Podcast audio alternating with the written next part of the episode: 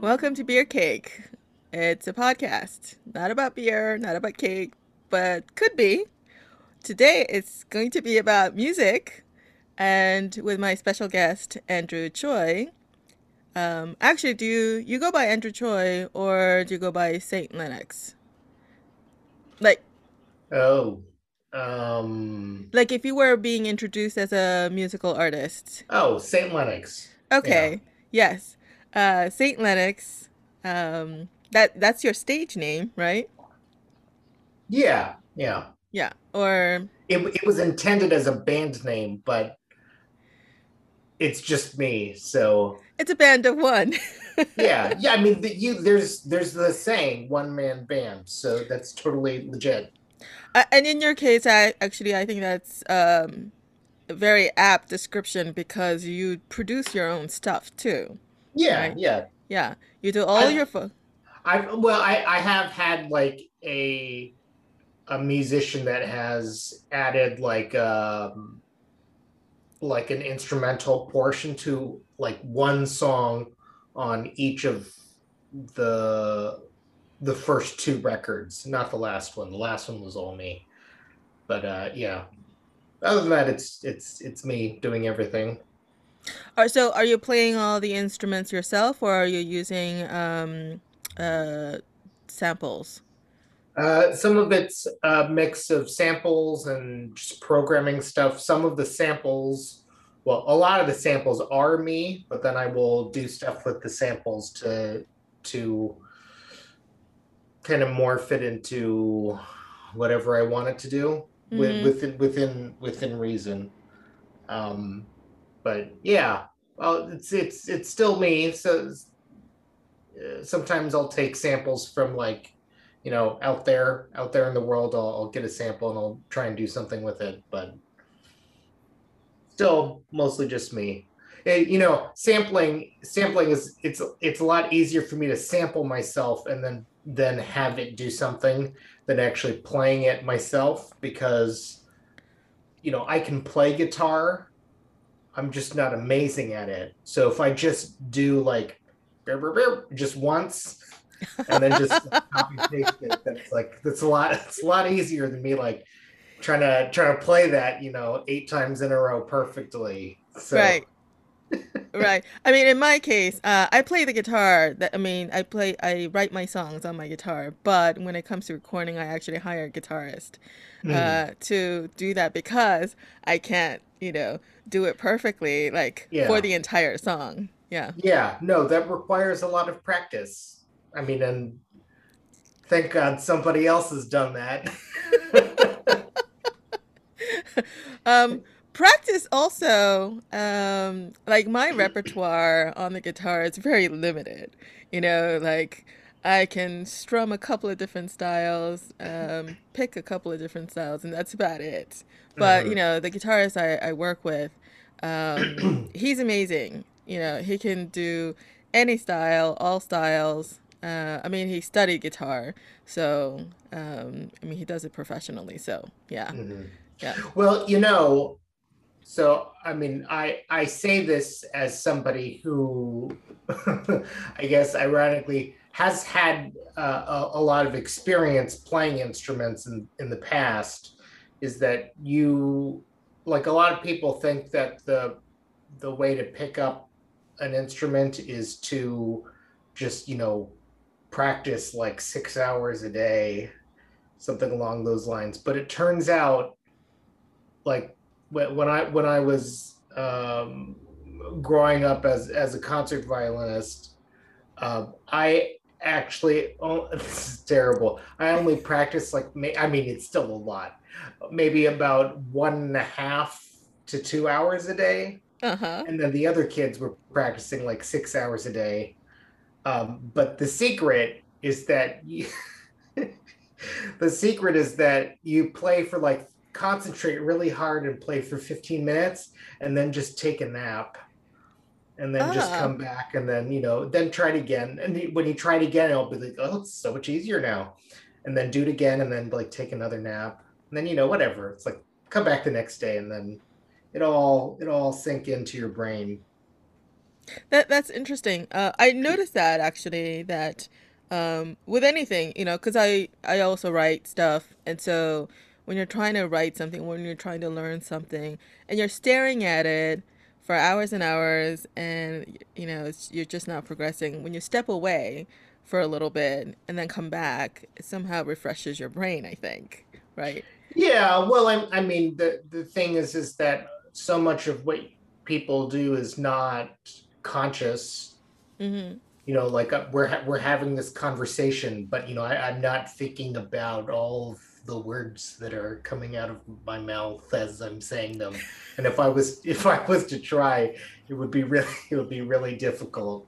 But we we don't we don't really act that way. So, you know, you, you have you have to understand that when when you're learning anything that so much of what's happening is subconscious Mm-hmm. using i mean i i know that that's probably like a technical term and so i mean it in the very non-technical way but because so much of it is subconscious you know you you have to understand that and you have to really just learn how your brain works so like when i was a kid i i mean i i was I was noticing this, and it was just a lot easier for me to learn by by taking a lot of naps. Ah, yeah. Um, Wow. Uh, that's that's um that's pretty cool actually. Yeah. Um, so yeah, um, let's talk about your background a little bit. You you are a trained musician. You went to school specifically for music, uh, uh, for undergraduate. yeah, I mean, I, I didn't I didn't go to I didn't go to college for music. Hmm. Um, I mean, most of my music training was in. Um, I guess I started playing the violin when I was about six and a half. Actually, when you say about and then say six and a half, it's so when I was six and a half, um, and then uh, That's okay. I'm not I'm not about testing you for grammar. about six about six years and three months and 20 And days yeah, about there you go. um uh Ballpark. so uh uh, yeah so I, I i started then and then you know uh played until basically until college and then i stopped as soon as i got into college i mean i, I did i did a little bit more but not really um and um Yeah, and and, and the I guess my training was that you know like I, I had a dedicated violin teacher uh, in Ames, Iowa, where I sort of grew up for the most part. Uh, but then because I was showing some promise, um, my my my mom drove uh, moved with me to Cincinnati, Ohio, to take violin lessons at the Cincinnati Conservatory of Music uh, for two years, which was a middle school because I was, I mean, I, I, I was very good. And then um, after that became actually none none of this makes sense in my head when I sort of explain it. It was it was it was in it was infeasible, but for family reasons, sort of we, we needed to sort of move back Mm, back together. So I moved back to Ames uh, uh, to have the family together. And then my freshman year of high school, um, I uh, so I went to Juilliard on the weekends uh, to go to the, their pre-college program sort of operates on the weekends. So Um, when you were in high school, you were in New York? no, I was in Iowa. So you flew to New York every weekend. Wow. and then uh and then that was kind of a drag although i got i got so many frequent flyer miles out of that but i never i never used them i don't i don't think i don't think i still have them though. I wish they like accrued interest and then it like turns out i've got millions of hours. But that's not that's not what happened. Um so, so then uh the next none of this makes any sense. Then the next year, um, I went to take uh, violin lessons at the Royal Conservatory of Music in Toronto. Um, and then, you know, then that, you know, that was interesting. And then uh, I came back to, um, came back to Ames, Iowa, uh, and then you know finished out my high school years. Did strangely did like a number of competitions then, which I, which I won the uh, in, in sophomore and junior years um, of high school. Really, just like you know, playing and learning on my own. So with my original teacher mm-hmm. was there, but then doing that. But then, but but then when I uh, I uh, I applied, you know, I applied to college. Um, I I got into Princeton, and then my the the the conductor of the orchestra. I think I think I think I was a bit of a tease about it because I I don't I don't know what I put in my application. You know, I put, you know, oh, you know, I won all these awards, yada yada yada for the violin. So I, I I think my application was a bit of a tease because the orchestra, as soon as it's like I I remember like within like hours of my moving into my dorm room, I got a call from the orchestra conductor who was like excited for me to like be in the orchestra and I was just like no no thanks. What? Why? Well, because I, I didn't really want to do the violin anymore. Ah. It, was, it ah. was just it, it just it got me into college. I with, see. With kind kind I mean, I didn't lie in my application. I wasn't like, yes, you know, I'm gonna join the orchestra.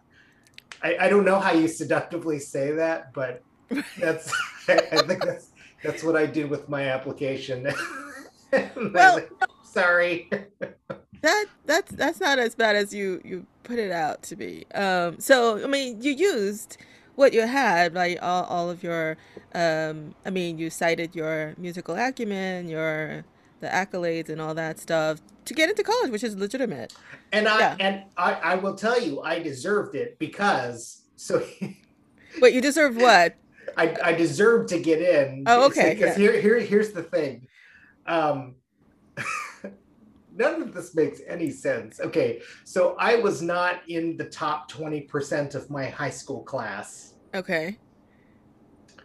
Now, some some of that, you know, I I, I was a very smart kid. The, the thing is is that much of that though is because, you know, like all the other students were like, "Oh, you know, I'm going to take all these like five, you know, AP courses that, you know, when you're at least back in the day in high school, I don't know how this works now. You know, you take certain classes and like if you get an A, what would be a 4.0 is like a 5.0. You know, you know what I'm talking about? Really? Okay. Yeah, there's yeah. like there's like a whole like grade grading system where like if you take the more advanced class, it like it increases your GPA. So um, I all these. Oh, I see. I see. Yeah. Yes, yes, yes. I have heard. Um, yeah. Yeah so all, all these other kids were doing all that stuff and i was just like look you know i just i just want to learn things and whatever. Yeah.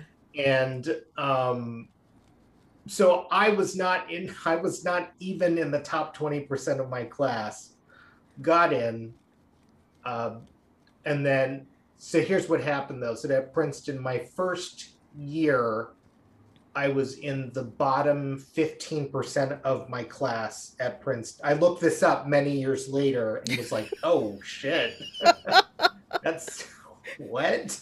It's not good. But I ended up um I think I, I was in the either the top top 10 or top 15% of my class by the end of Princeton so I was like, you know what? And and if I hadn't, you know, need that learning curve, which I should blame my high school for, right? That's that's really their fault.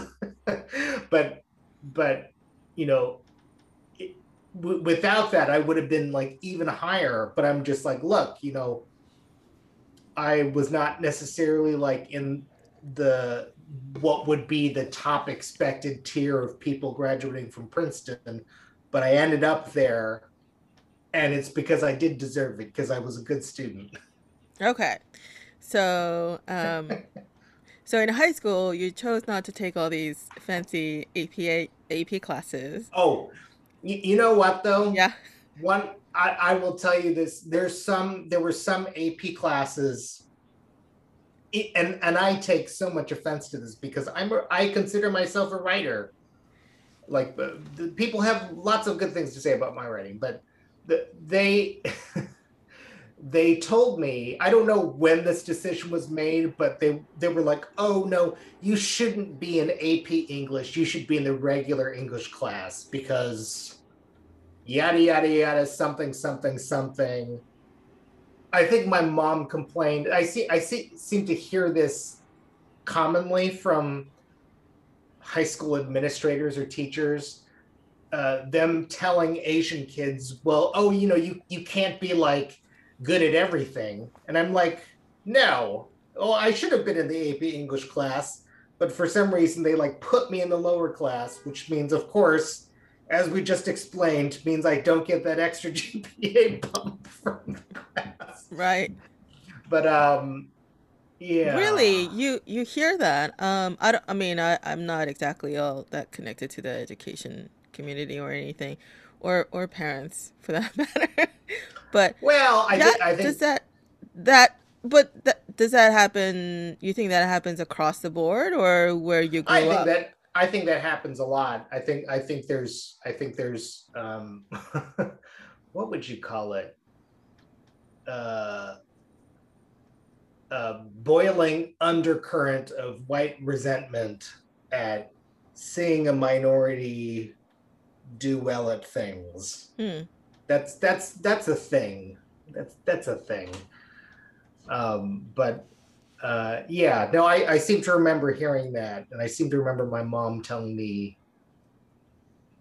telling me that. It's weird. Hmm. But uh um yeah no they had they had decided that i i was i was not good enough at english. And then eventually i proved myself good enough at english to to be to be in the advanced class. I think Yeah. that was the only ap class that i took. Oh and i took ap western civ i remember that. But other than that you know all the other kids were like oh you know i took like AP pottery and you know AP phys ed and you know they got they got their GPA bumped up and I was There- just like that's that's bullshit. there there are such things as AP pottery or you just you know No, no, I'm just. I'm okay just yeah that up. Yeah, yeah. but they, they were they were just like, hey, let me let me game the system and get as many AP classes to Yeah. even though you know I mean, I don't know. I mean, if there are AP classes offered and you want to take them, I don't see a reason why. I don't think shouldn't. they wanted to take them. I think they wanted to game the system. and Well, And- yeah, And on top of that, I guess reflecting on my own experience, they had a system of making those AP classes only available to certain people right. by that's saying, yeah. Oh, it's like, oh, you know, you don't, you, I think you're not good at English for some reason that, you know, I've never met you, but, you know, yeah, and that that would be the unfairness is if they if they promote AP classes or make um, AP classes available to only certain types of students and not others, then that's unfair. But if the students themselves they want to take you know whatever AP classes so that they could get every advantage to going to a college of their choice by all means but but i think what you're saying is that the administrators they have um you know they make certain opportunities available to certain students and not others Well, and especially if if somebody's saying something, and I I really do think that the reasons were were were race oriented. When when they say certain things like, oh, you know, he can't be good at everything, then but why it- not? it's like, um, I, I actually i you know, happen of, to of course, think of course, they they let me take the advanced math class. right exactly because that fits into your stereotype. I was gonna say because you said you only took you only took ap english and i was like what? You didn't take ap math or ap science? Well i i don't think they i they they didn't they didn't call it an ap class you Mhm. would just take the next higher up class so like i think towards the end i was taking calculus but they don't call it i don't think that they call it or at least in iowa they didn't call it ap math or it was just you were taking calculus. you were taking calculus, if, yeah. Yeah, if you needed to go to like the other building or whatever to take the course with the you know other students, then that's that's what you did. But it's Yeah. it's not like, um, yeah, I don't I don't know if they had a grade bump for that, but um, Yeah. yeah. We I, I didn't have grade bumps in my uh, high school. Um, I took I took um, one AP class, AP biology. I think that that may be the only AP class I took. Maybe AP Chem too. I'm not sure. And I took calculus, but I don't I don't think I got bumps. You know, but Mm. my high school actually had a relationship with a local college, um, and um, so if you took calculus. Um, they taught it at the college level, so we actually got college credits. So I went into college with uh, with um, um, was it eight credits, like four a semester, uh, eight credits of math, which fulfilled my math requirement for college. So my Oh, my math education stopped at high school. I oh my have, gosh. I know. Well, that's you're you're very lucky too. For some for for some reason, for, some reason, Princeton was like, no, we don't want your your shitty Iowa math class. That you, we're we're not going to count that. so, so that was oh, so I did I did, I did end up taking like the the next higher up calculus class at Princeton, except it was except that was like a real like hard it, it was it was like a real hardcore math class which my the story at the time was that they used the math some of the prereq classes such as this math class as like weeding out classes to kind of weed out people who like thought like myself they were interested in physics and things things of that nature. After i took that class i was like nope i'm gonna do philosophy. Is that what you ended up majoring in? yes yeah yeah. Um, so so then your music education, your music training is something you didn't do through um through like your um in college, but you did it sort of through conservatories and other um I would I don't know, should I say extracurricular means as opposed to your core um uh education. Uh, well i mean I I spent the amount of time that i practiced the violin was definitely more than the time that i spent on like a particular class in high school Sure. Yes. uh, but i guess i guess they do call it extracurriculars um Yeah, Yeah. whi- which is kind of unfortunate because I mean, yeah, just because you didn't for, um well, it is a formal training and formal education what you oh yeah no no it's Yeah. super super formal Yeah, yeah, yeah. So so you you from six and a half Mhm. through all the way through high school, you play the violin and you train on violin and then college you decide to just drop it all. Why? Um, I mean, I I think it's um, you know, when people go to, it's, it's that like classic storyline where it's like, oh, you know, I'm gonna go to college now. I'm gonna be like my own person, and I think for me, like I played the violin so much that was really like my identity in high school. That it was like, well, now I'm in college, I can kind of do do something else and like think about myself as a different person um and i i think um i i mean I, re- re- related to that was i i think i think i knew at the time that becoming like a professional concert violinist wasn't really what wasn't really in it for me either well for for for a variety of reasons. Um wh- wh- when i was when i was in high school there was this uh, competition that i entered and and won. It was the american string teachers association. They have like a national solo competition sort of every other year. Um, and i won for sort of the pre-college group in the violin. And there there was a violinist there who um so a professional violinist named Benny Kim who was I think I think he was in the area. I don't remember how we knew each other, but he um dur- you know during the competition like he invited me over. I, rem- I remember he made mashed potatoes and his secret was that he used cream cheese in the mashed potatoes. So anyways he that sounds really good. Have you tried that? No i mean not not since i mean i may have tried it once but i, I don't think it's something that i i've i've I, done. yeah i think i'll try it now. But um so uh but but i was talking with him and i think what what I seem to remember is that he was saying that the life of a traveling violinist is pretty tough and it's difficult to have like a family life if that's something that you want to do and i remember that very much and i think i think since then maybe maybe it was around that point that i i, I thought uh i don't i don't really know you know i love playing the violin um, I still do now, even though I don't don't do it very much. But I think ever since that point, I I really thought, you know, uh, maybe this isn't what I want to do.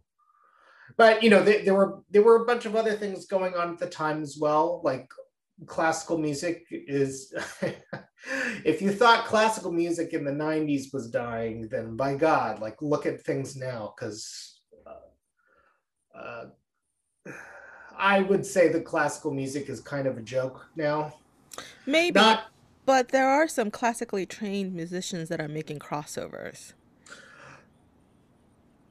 So I think that there are there must be good classical musicians. Um, it's more that I think the the market forces classical musicians to make choices that are not necessarily artistically great. Um, and additionally, I think I think the the press and the music media is not literate with classical music. I saw this yeah. a few years ago. I saw this. I saw this one. I, I don't know if it was from NPR or whatever. They were talking about. Oh, here are the best here are the best albums coming out this year. So just all like pop, indie, you know, whatever. Like, and then they like, and here at 26 is this classical album. And like I looked at that and I was just like, you know what? Like don't don't even don't even put the fucking album in there. Cause like we, we all know that you were just like, oh yeah, classical music. Let's put it we in. Have, yeah, we have let's, to put one in. Let's let's roll the dice. Twenty six. Okay, there it is. We did we did it. You know, I what I, I think I think beyond that, like just seeing the just seeing the way that like classical music is written about. Like to me, it's just it's a joke. but uh it's I, I think you know maybe at some point there's going to be a resurgence of an interest in that. I do think that there is you know some crossover stuff. I will tell you a lot of the crossover stuff. I I think I think this relates to to to to this in some sense, but a lot of times when they say, oh, you know what, has classical influences, all they mean is that it was like a pop record and somebody played the violin. Right, right. That's not what I mean. Yeah. Okay. Yeah. But I, I I'm just saying like, you know, or but but that's the way that music media talks. Yeah, that's or they'll be like, "Oh, this has got some like jazz elements." I was like, "No, the person played a pop tune with a saxophone. What are you talking about?" It's well, not the same thing. well, it is an element of jazz in there. hey. But I, but I mean, yeah. like you know, uh, so much of classical and jazz, like it's not, re- it's not really the instruments. Right, right. It's it's there. A lot of it is about like a phrasing approach or like uh, a, an approach for uh, melody writing or like a, an approach for chords, but those things are more abstract, which of course is the exact thing that like a lot of music media doesn't latch onto. They, right. they don't like, they don't like, oh, this chord progression sounds like this classical piece. Um, they, they don't they don't really latch onto that at all. There is this one there's this one music writer. There was this story about how many years ago now? I'm guessing like six years ago. It was like Sam Smith and like there was some other song that was like, oh, this song rips off this other song. Do you remember this? No, not really. I mean, there, there are these stories that come out like every yeah. few years. They'll be like, oh, this song is like it, you know, rips off this other song, and all of all of the articles were like, and it has the same chord progression. That was like, that's dumb. Same. It was in the same. It was in the same article that was just reposted, reposted. No, but it's it's even dumber. It's even dumber than you think. Oh, okay. Because it wasn't the same chord progression. I was like, is anybody listening to the music? I what's what's that? And it was like in the Los Angeles Times. It was like an AP story. It's like the same chord. I was like, no, it's not. What are you guys talking about? So like any, anything that gets like slightly more abstract, which requires some like some more refined hearing, just it just there, there there's no literacy. There's just goes over their heads, and I'm like, well, that's fine. That's fine. You know, because listening to music isn't isn't about that. I mean, well, listening. Not, it's, it's not only about that. Listening as a listener, yeah, I would agree. But if somebody's writing about it, if somebody's critiquing it, it they need to understand. Yeah, well, and and I will say too that like it's it, it's also like being able to tell the difference like it makes a difference to like the emotion or how something feels. Mm-hmm. And it can be the case that somebody listens to something and they miss like an important emotional element. And the reason for that will be because they don't latch on to like a distinction in like the chords that somebody else will be hearing. Somebody right. else will hear it and they will track it better. You know, maybe if the other person listens to it long enough, they'll sort of catch on, and that's that's good and you know that's that's not like it, it, I, i'm not i'm not saying that the other person's listening to it wrong but you know we have ideas like reading comprehension. Somebody can read like you know a story and be like oh wait. Yeah like a, a writer would look at a piece of writing differently than you know somebody who's just reading it. Yeah. Yeah. Yeah th- that's I, true for any discipline. Yeah, and I, I think I think for for for a lot of music, I think people don't think about that distinction enough because people have this idea that like, oh well, I I heard it and like it just like went into my brain and then it's the whole thing is there. So like they, they don't think about the idea that they could be mistaken about like what they're hearing. Yeah, yeah. um in in the way that you know they can with like you know reading a book yeah. So combining this idea of education and music and and musical illiteracy i think i i agree with you. I think um you know music is not really taught in school. Um and so we grow up musically illiterate. I mean you know uh, like we don't understand um yeah, we don't understand basic things. I don't know. I mean, I think I think it would be benefit to everyone to have some level of music education. Not that like we need to listen to and parse out like, oh, I hear this chord or that chord or this instrument, that instrument. Because like as a listener, doesn't matter, you know, what the technical aspects of art is. It's really about how it makes you feel. Yeah. Well, I, I, I, I look. I don't I don't think that the idea is that people need to learn what some people refer to as music theory. Notice my careful phrasing there. Yeah. So it, it's more about practicing listening to things, uh, talking with other people who listen to it, and like coming to some shared understanding of like what other people are listening to and being able to share in the way that they're hearing the music and vice versa. Because people will hear certain things that you don't and vice versa. And mm-hmm. when you're talking to writers people will be like oh well here's something that you can write with this you know here, here's a piece let's let's what's going to come next? Oh you could write it this way. Oh you could write it this way. So people need to have those conversations.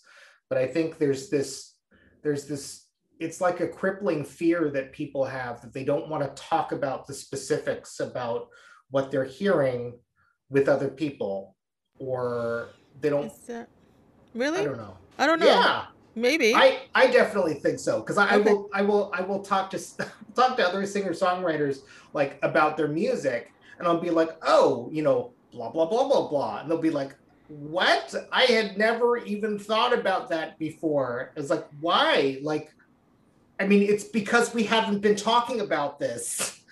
that's that's why. Yeah, I I feel like there isn't as a as a musician. Well, I don't know. I say I I I I very hesitantly call myself a musician because I'm not trained in, music. Um, well, but anyway, as a as a singer songwriter, uh, that I will say I am. Um, I mean, I don't think I have enough opportunity for me to talk about, you know, like what I do. I don't know. Maybe because I don't really reach out enough. I'm reaching out to you today you, so we can talk about it. You, but. you should go to open mics, but you, you should find, I mean, and I'll say, like, even for me, like, it's difficult to find places to talk about, to talk about, you know, what we're listening to or to talk about, uh, to talk about writing. Mm-hmm. And, and part of, part of the reason is, is that I, I think that pe- people take what they're hearing very personally like in this in the same way that you know when you're writing something you take it very personally what you're doing. And for somebody to critique that like it's that's a really difficult for for so any art. people. Uh, for for any type of art yeah. For somebody to come in and say yeah change this or this doesn't work or yeah and and I and I think I think what's happened. I mean, and I've I've noticed this over the last decade more than I think uh, at other times. Is there's there's this idea. There's there's this idea of like relativism. It's like oh you know each person hears things in like a different way, and of course people hear things in a different way. That's not relativism. Uh, trust me, I'm a philosopher. I know. Yeah, yeah, yeah. so, but but what's happened is that people take this idea of like relativism and they don't mean relativism. What they mean is that they don't want what they have to say to be subjected to disagreement or critique or further analysis. So right. it's really a defense mechanism. It's just it's all psychological. It's a defense mechanism. It's not it turns out random people listening to music don't have like elevated lofty philosophical positions about you know music listening. It turns out they're just defensive. And and they they they so what what happens is like i mean and it will happen when i'm talking to somebody about music. Cla- here's a classic situation. Mm-hmm. um, somebody enjoys listening to this song by you know insert artist, another person says, Oh, I don't like that song. First person gets offended. Right? Yeah. Yeah. So that that's that's we we did we didn't even get into the conversation yet and somebody got offended and then they they they either stop talking or they just get really really like mean with one another. Yeah. Right. And then that's that's the that's the end that's what a classic online conversation about music involves. Oh, you're talking about online conversations. That's the worst. Um well, but but other types of conversations as as as dumb as online conversations are, they are usually smarter than that. Mm. You know, some some people will get, you know, people will have political I see political disagreements online all the time mm-hmm. where people will at least get into it a little bit more about like, oh, well, here are some facts that I looked up or, you know, that thought, you know, that's that's wrong because of X, Y, and Z. They, they will get into that reasoning and mm. whatnot. Mm. But for music, I rarely see that happen. I wonder if it's because it's so uh, such an intrinsic um, experience. Because you know we we intrinsically understand music. Our bodies are basically musical instruments, if you want mm-hmm. to think about it that way um, and no one has to teach a child music. He'll, you know, they'll hear music and they'll either move to it or, you know, bob their heads to it or, or something. It, it does affect them, right? They enjoy it or something. And this is like, I think, intrinsic in us to mm-hmm. enjoy on some level, find it aesthetic. And so, um, I wonder if it's because it's that, and so it feels like it's a per it's such a personal thing, personal experience. I don't well, know. But I mean, I I do I do agree in the sense that when the other person says they don't even have to say it's bad, they they will just say they don't like it. Exactly. The first person will be like, "Oh, how could you, you not saying, like it? Are you, are you, say, are you saying that I'm stupid or like a bad person? That, really? Do people take it that far? Pe- people get really offended. I, I, I've had conversation. I've had conversation. Well, I probably went too far and was probably drunk, but okay. but when when I've I've had conversations about music where people have unfriended me. Really? yeah it's just like we're not even talking about each other's music. We're just talking about this other person, who, by the way, sucks. And that just yeah, that's I find that strange. Uh, you know, one one area where I find you know that kind of behavior really strange is sports, where people are so loyal to their teams that any kind of criticism they take it so personal. Oh yeah, yeah, yeah. That, that and to something... the extreme where they like have bar fights and riots and all kinds of you know violence. Uh, let, let me let me let me say so here here's what I think the difference is though because yeah. even with sports talk online people will be like oh well I disagree with that because yada yada yada. I I I think you know with political disagreements or like sports disagreements people will be able to provide reasons. They'll be able to start saying, "Oh, you know, you know, yada yada yada," or yada yada. You know, here's some facts. Here's some statistics. You know, here's my argument about this. They'll get into it in a more productive way. The problem with music discussions that I've seen, especially for people who, you know, don't think about like music listening a lot. Uh, if there isn't an article that's written about it that they can like you know start like quoting language from like let's say they're just listening to like a brand new piece of music people lack the language well this is maybe a sort of music theory but not not music theory it's more just sort of developing a language to be able to talk about it people lack a language to be able to talk about music and approach it just from like listening to it. Mm-hmm. Like, no, I, I can I can listen to a piece of music and like I I could talk forever about it. It's just like oh here's the chord structure, oh you know here's the phrasing. You talk to other musicians like other concert violinists or jazz musicians about phrasing. Mm-hmm. They can just go on for days about phrasing, but there's like a whole like tradition and like way of talking about things that they have like grown up with that makes it easy for them to talk about any piece of music that that they're listening to uh, and that helps to lead to some good discussions. But i think i think a lot of discussions about music it's kind of it's kind of like the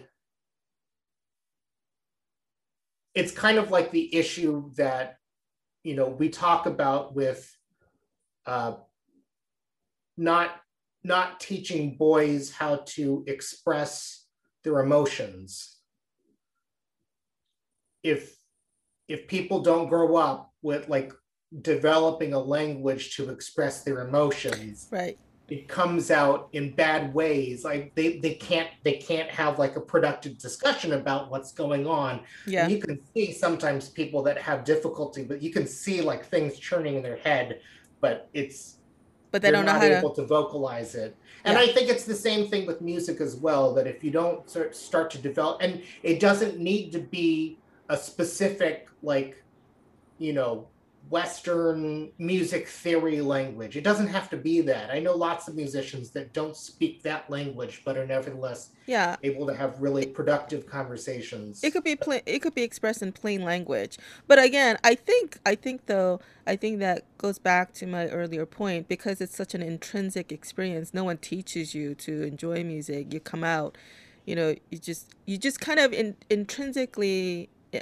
understand it at, at that level then Mhm. maybe that's why we don't necessarily develop our, you know specific language uh, to articulate our thoughts and feelings about it because we just Mhm. feel it right it's like how do you i don't know okay i'm yeah just yeah yeah Well, I mean, but it's it's the same reason why like emotions can be like people don't come out of the box able to be like, oh, I'm feeling hungry, you know. right th- then- that's, that's not that's not you have to like start developing a language and like learn how to you know triangulate sort of feelings and like words and how does that all work together yeah and it, I I think it is the same thing with music. But I think I think because you know we don't go through like a music edu there there isn't as much music education where in this case it's not about teaching like a particular you know theoretical framework or like system of terms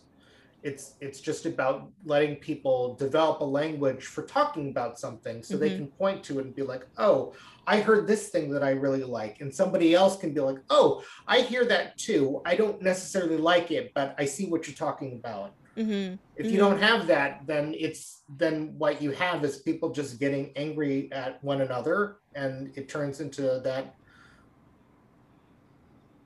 at that at least that obnoxious discussion that i see play out online. Uh, Yeah. and it's it, anyway. it's interesting how music evokes that kind of response though but not other forms of like art like like paintings or you know well uh, yeah i mean pa- paintings well i will say especially like singer songwriter music i think there's a little bit more because there's at least words that people can point to. It's like right. you know, cow. Uh, I don't know what song has cow in it, but you know what I'm talking about. If- old mcdonald had a farm maybe he had a cow. cow Yeah, okay. yeah yeah yeah and uh, that so that you get a little bit more, especially if, it, if there's no lyrics, then then like just all bets are off. Just people are just like completely useless. There's nothing to talk about. Paintings, though, you know, they can they can point to objects and be like, oh, you know, that thing that that cloud there looks like a cow, or it looks like Right. something else, or there's a person. The person's like, oh, he's he's gonna lunge at that other person, and there's like a dramatic narrative. People can talk about that. Well, there are abstract paintings where people scratch their heads and there's just a blue paint and like I don't But they- they can- that. They can But- say blue. Yes, that that is true. That is true. Yes, that is absolutely true. But you know, you listen to music and unless you have like um, you know, pitch perfect tone, like you hear a note, is that a C or a G? It doesn't matter, right? Mhm. It doesn't matter what note it is, but to but to be able to talk about what does that note do to you? How does it make you feel? You know. Mhm. Yeah, it is it is difficult to express. All all you can really say on a basic level is I like it or I don't like it. You know? And if I like it but you don't like it, well, how can you not like it? I like it. There must be something wrong with you. is that where is that where the conversations go? Yeah. yeah no i think that's well no no i think that it it doesn't go anywhere that's yeah that's like the end and then you know then then what will happen is that and i i think i think it mucks everything up it's just you know people may have something to say if they see an article and they're like oh here's what x said about it now that's what i think about this let me say this thing now, which I took from X, and now I'm gonna say it as my position on it. Yeah. And then there's this there's this whole like I guess you would call it like prestige baggage or like status baggage where uh-huh. it's like, oh, you know, but you know, I like this song because, you know, it was written up in, you know, some outlet or, you know, this singer-songwriter's famous. And like that that all and you know now i'm listening to it i like it. So like that means that i'm part of this group of people that likes this song. I see. Oh you know that's that's what else makes it super personal is because people go into the music sort of with these like these notions. Yeah that you know i'm i'm listening to this thing now it's very sophisticated I'm I like it. I'm gonna tell other people I like it. So now I'm a sophisticated person too. Yeah. I... Now now now somebody says, no, that's garbage. And the singer-songwriters are racist. and it, all it all it all yeah. it all stops being about you know people talking about music and now it's just like drama and and but it seems like in that in that case, there's the, the conflation of many different things. Uh, but I'm, I'm going back to the musical literacy though. I wonder if it's because we don't listen to enough of uh, like classical music growing up and jazz music growing up. And, you know, um, musical disciplines that, you know, that incorporate all these this different nuances in music, the intricacies. Well, like popular I, music is, you know, uh, from a musical composition standpoint, popular music is very, it's not that complicated compared to classical and jazz. Well, but I, I think I think that pop is a great place to like standard pop is a great place to start out though. Mm-hmm. Be, because I mean, like, look, even even like learning classical music, you start on "Twinkle Twinkle Little Star," Well, which was written by Mozart, isn't it? I don't. I, we'll have I, to look this up. I think so. Yeah, but yeah. but the, the, but the song the song itself is very simple. You start right. on simple stuff and then you go. So I, I don't think there's anything wrong with starting with pop. And look, there there is a lot of pop that starts to incorporate sort of more interesting chord regressions and you know doing other things. And I, I think the term pop is very flexible, but. Mm I, I don't I don't think it has to do with the idea of people needing people don't need to do class don't need to be trained in classical or jazz necessarily they should be exposed to it in the sense that they should be exposed to anything sure that you know helps them see different things that music can do but i think beyond that it's it's it's not it's not like training in a genre per se. It's about this idea of like ear training.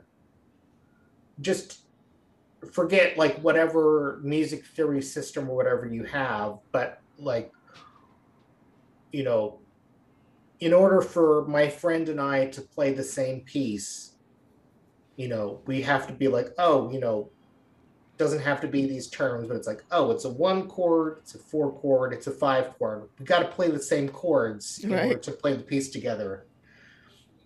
And there's there's a there's a success and failure risk at being able to talk about you know if somebody's like oh you know that's a one chord and then a four chord there's a success and failure risk there because they could say oh, it's a one chord and a five chord. And they would be wrong. Mm.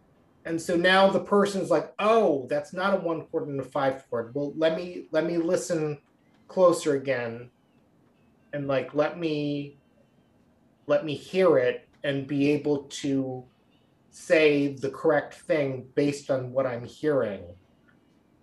It, it's it's such it's such a simple it's such a simple thing, but like that's like a basic thing that most most people who don't do that much training in music they don't subject themselves to because they don't want to be wrong about something music related hmm. so incidentally this this that one article from like in the LA Times and like these other things, they were like mixing up a four and a five chord, by the way. Okay. Where it was just like, no, like l- listen to it, you know, and then like you you could be wrong about that, but correct yourself and like listen to it again and you'll be able if you like practice at it you'll be able to identify it be like oh i heard this. And they'll be like yeah you did hear that. Good. Now we're like speaking the same language and we can start talking about it now.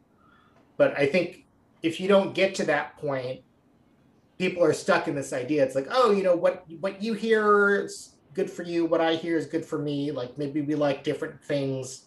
That's not a conversation. Yeah. That's just like okay you know i that's that's basically saying let's agree to disagree.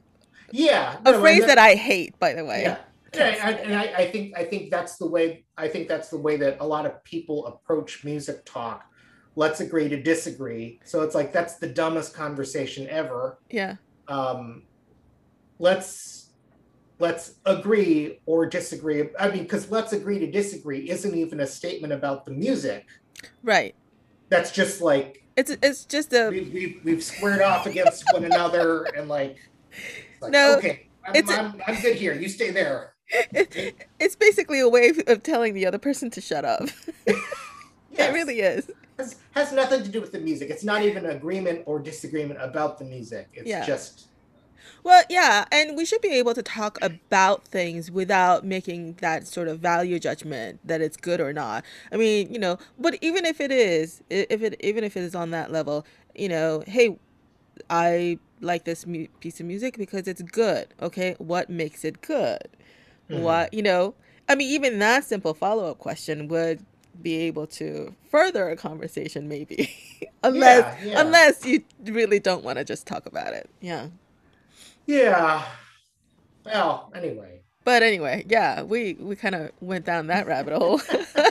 so so okay, so you were classically trained as a violinist, or you were trained as a classical violinist, um, and you decided that traveling um, musician lifestyle is not something that you wanted, so you wanted to explore something else, and you ended up uh, studying philosophy in college.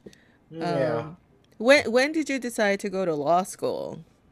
Oh, uh, well. Or the, did philosophy just sort of like uh, naturally progressed into law? No, well, so what happened? So after I decided to not do physics in college, I decided to do philosophy, and my parent Wait, I missed that. When my, when were my, you? My, when were you? Wait, I missed just that's something. When were you contemplating physics? Oh, just initially. That's the oh, calculus okay. class was like. Uh, I see. It. I see. So that so I was going to do philosophy, and my my parent. My parents threatened to disown me. Of course. What are you going to do with philosophy? yeah. So, and I said, well, I'm I'm going to do philosophy, and then we're not going to speak again ever. Goodbye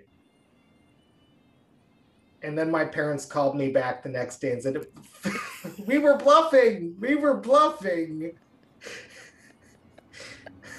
Just take a few economics classes. Uh, so I, um, I did f- finish philosophy. Um, then, then I spent a few years after college not knowing what I was doing. I, I decided kind of late to apply to graduate schools in philosophy. Um, so after two years in Iowa, oh jeez, no, one year in one year in California and one year in Iowa.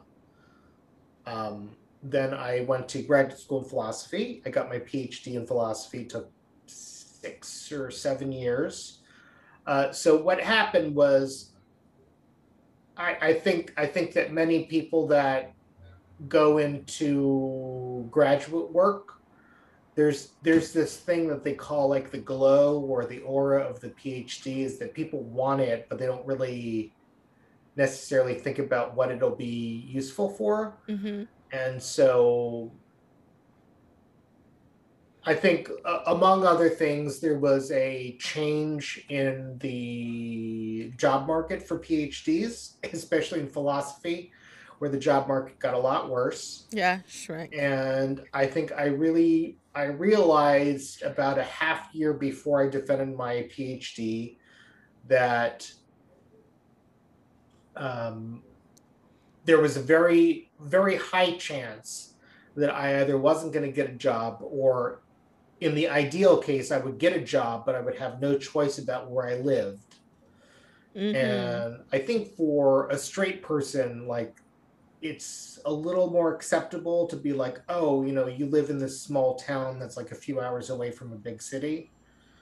Um, I think for somebody who's not straight, I think the that option seems a lot more daunting. Yeah. And I thought, you know what? I don't I don't want to die alone. So I'm going to do something else. And about um about a month before I defend my dissertation, I was studying, you know, for the LSATs. I defended my dissertation, went fine. So I got my PhD. And then What was so? Just out of curiosity, what was your dissertation on? um uh, jeez. Uh, my dissertation was on it was on the relationship between um, rationality and the concept of acting in accordance with your best judgment.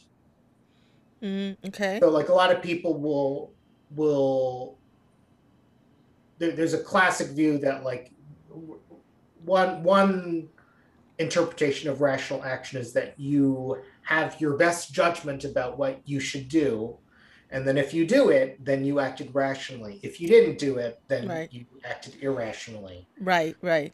And human and behavior is anything but. Yes. so there there's there's uh, there was some pushback on that view about a decade ago there's there's some literature about it and i i i i wrote a dissertation that was largely in defense of the view but also drawing on um, the philosophy of action and moral philosophy of immanuel kant who i have a, a specialty in sort of the ethics and history of philosophy of Kant, sort of drew on that to sort of talk about why that was still very much a good view and why a lot of the, the critiques of the view are just flatly wrong. Mm, mm, Okay. anyway, so I defended my dissertation, and then uh, I think it was within a few weeks. I, you know, I was continuing to study for the LSAT. Took the LSAT. Thought I bombed it. There was this one section about like, like different like dinosaurs, and like you're collecting the dinosaurs, and I, I thought I just totally fucked it up. But it turns out I did pretty. I did pretty well Okay. um, so I got into NYU for law school. Um, I was temporarily on the wait list at Columbia. I only mention that because I decided to not go. I decided not to stay on the wait list for Columbia because, well, I wanted to live in New York City, but NYU is in the village. Uh-huh. And it's like, oh, Yeah. you know, it's a bustling music scene. You know, Yeah. there's a lot of music history and whatnot. And so, okay, well, I'll go. I'll go to NYU. Uh, and although, Definitely. Although strangely, like my first year and a half, I lived in Harlem because that's where my brother lived. Uh-huh. So I lived in Harlem, which is closer to Columbia, and then was taking the train down to NYU for school. It didn't make any sense. Um, and then uh, yeah, so that's that's how I ended up doing law. I I actually That was uh that was the initial that was the original question though, right? Yeah Yes, when yeah. well yeah it was no it's okay it, it's okay uh, we could we could meander about all we want it it just Well, I, I think a lot of times, like when I start talking, I I tell what sounds like what they call the shaggy dog story. except it's not a shaggy dog story. Like I'm telling the story, I'm just being very long-winded about it. There's Yeah. a difference. Yeah, but you know what though? Um, at, at least uh, you do get to uh, the point eventually. No, no, no. I, I'm I'm being serious about this because um, uh, there are so many talkers don't don't actually get to the point. Uh, what happens to me sometimes? Sometimes, uh, like I would say, half the times I get to the point. You know, I, I might go a very circuitous route, but um, and then about twenty five percent of the time, uh, in the middle of the story, I forget where I was going, what what point I was gonna make,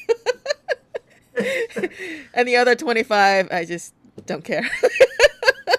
well, you know, it's it's like it's like a it's like a math problem or yeah, or uh, or computer programming. You've got like your parenthetical. sure. It's like, oh, now here's another sub parenthetical. Oh, here's another sub. You just gotta be like, okay, it's a close the bracket, close the bracket. Okay, close the bracket. I, okay, done with the story. and then and then you know if you don't close all the brackets, it'll come out error. yes, yes, exactly. But um, yes, that was my original question. By the way, just incidentally, I, I actually went to NYU too. Uh, I I was there for a year and a half. Well, I, I went for a year, I took a year off, went back uh, for one more semester, and I decided I really did not like NYU, and that and I transferred to I transferred to uh, one of the CUNY colleges, uh, at Lehman College in, in the Bronx. Um, Uh, yeah. Nobody. I what I don't even know what the my my only. Oh my gosh.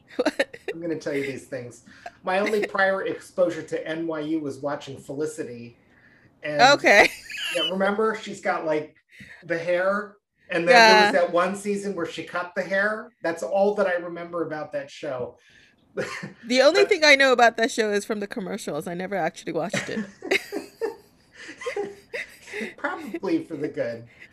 The, the, the other the other thing, this is so embarrassing, but I think it wasn't it wasn't until I think either halfway through my first year at NYU Law, I thought that NYU was a state school.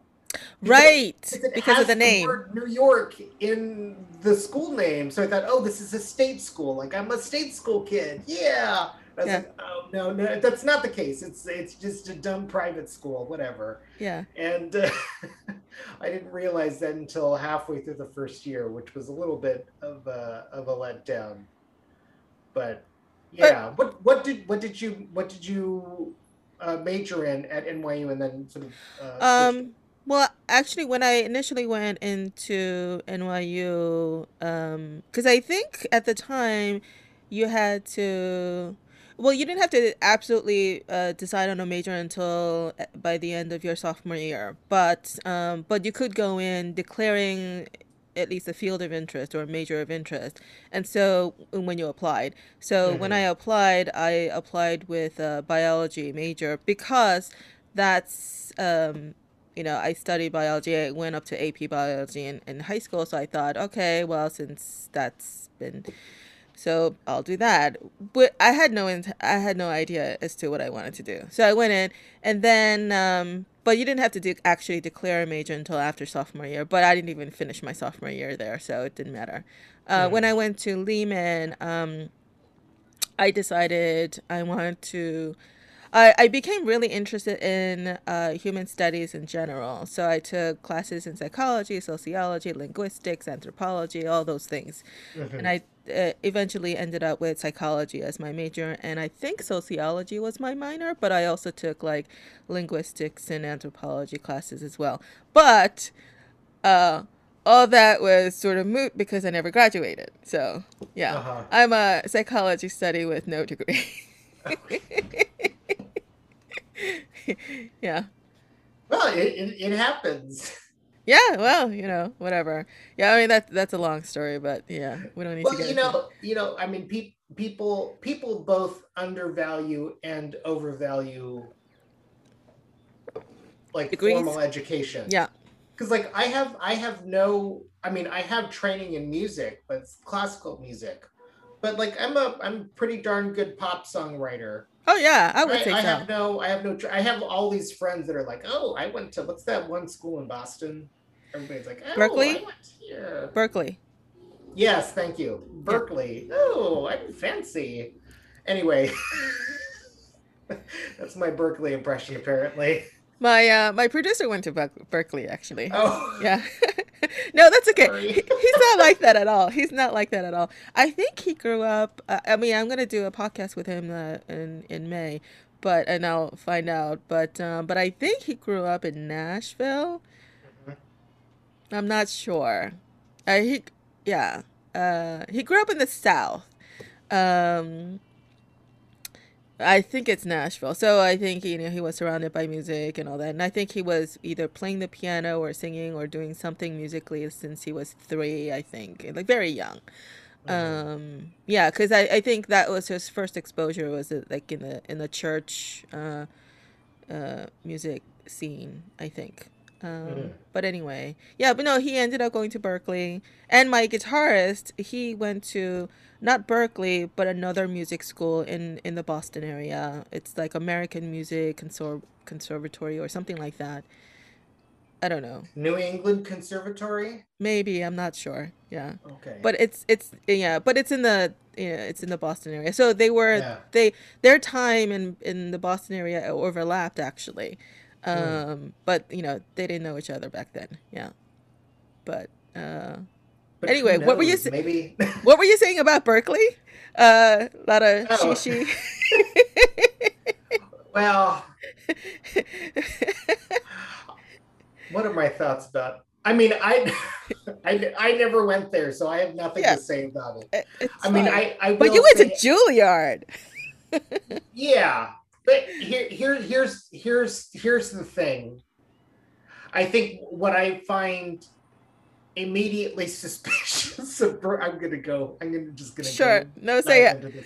what i find immediately suspicious but but i mean it's it's a good thing in some sense is you know there's a lot of focus on the music business aspect.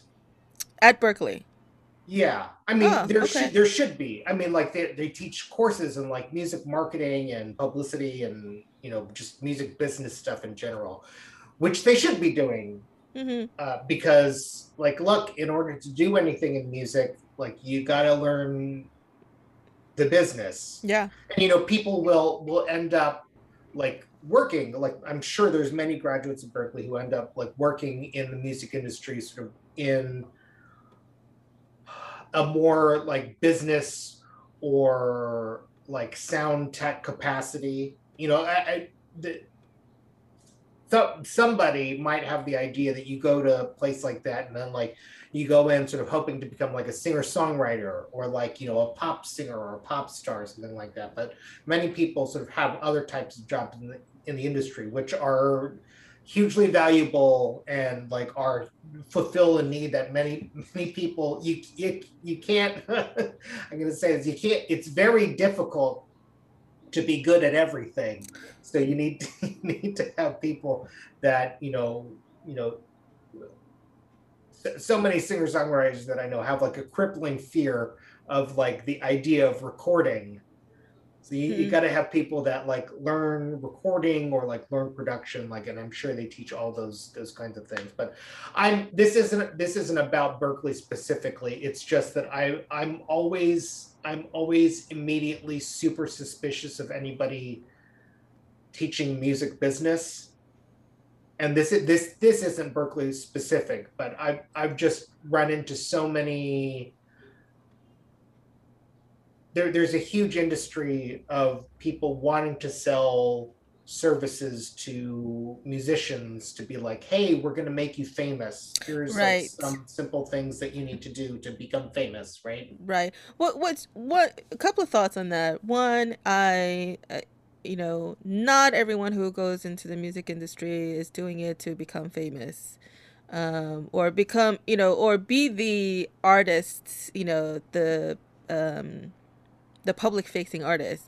A lot, Yes. I mean, plenty of mu- working musicians are, you know, in the background or in the studio or composing scores for movies or whatnot. And, you know, or even just doing art privately for themselves as Yeah. like a method of expression. sure. Yeah. There, yeah.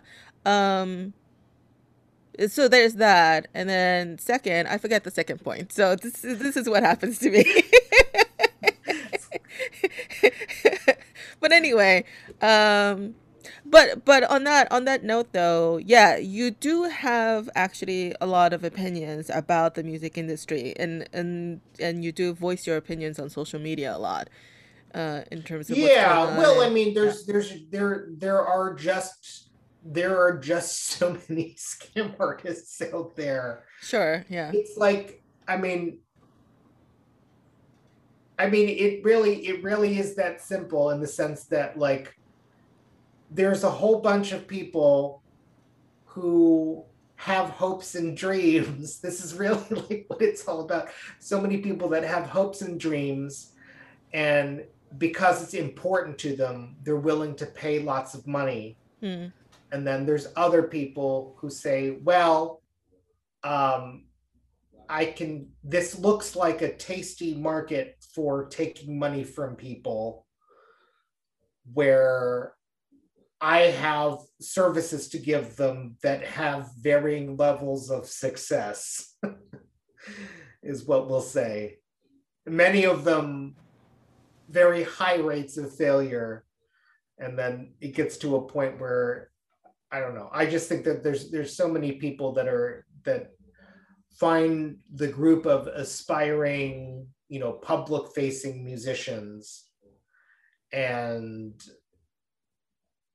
just see that as a delicious delicious market for taking money from people and it's it's it's unfortunate um but i i think i think related to that again what makes me suspicious of people trying to sell uh, you know business music business services or strategies is i think that not everybody i mean and this this isn't a, this there's no necessary relation between this and somebody's having like an artistic gift or an artistic product that they that they have they're doing things with but there are many people that don't have a body of work that is really ready for like selling commercially. And yet there are people that are willing to sell them music business services where i think at a certain point you know if you're selling if you're selling a product to somebody who's not really ready for like ready for prime time that Sure. there there's there's a, there's an ethical issue Yeah, you're you're really setting them up to fail. yeah Yeah. i mean you know just just what sort of a different it's not exactly the same thing but you you remember like who's who in america Uh, maybe. Vaguely. So like Who's Who in America, I I remember it. there's apparently like a few different iterations on this. Who's Who in America was like a thing in, that I remember in high school. They had like a Who's Who's in America of high America's high school students. So here's what it is: um, somebody comes to your door and they say, "Hey, your kid looks like a pretty smart kid. Does he want to be in Who's Who in America High School Edition?" Hmm. And then the parents will be like oh yeah you know like i love my kid. He's so he's so he's such a genius. Um, and they'll be like hey so great. Like in order to in order to get in like he'll have to pass this test. You know and the test is like some just every everybody passes the test. It's not actually like a filter.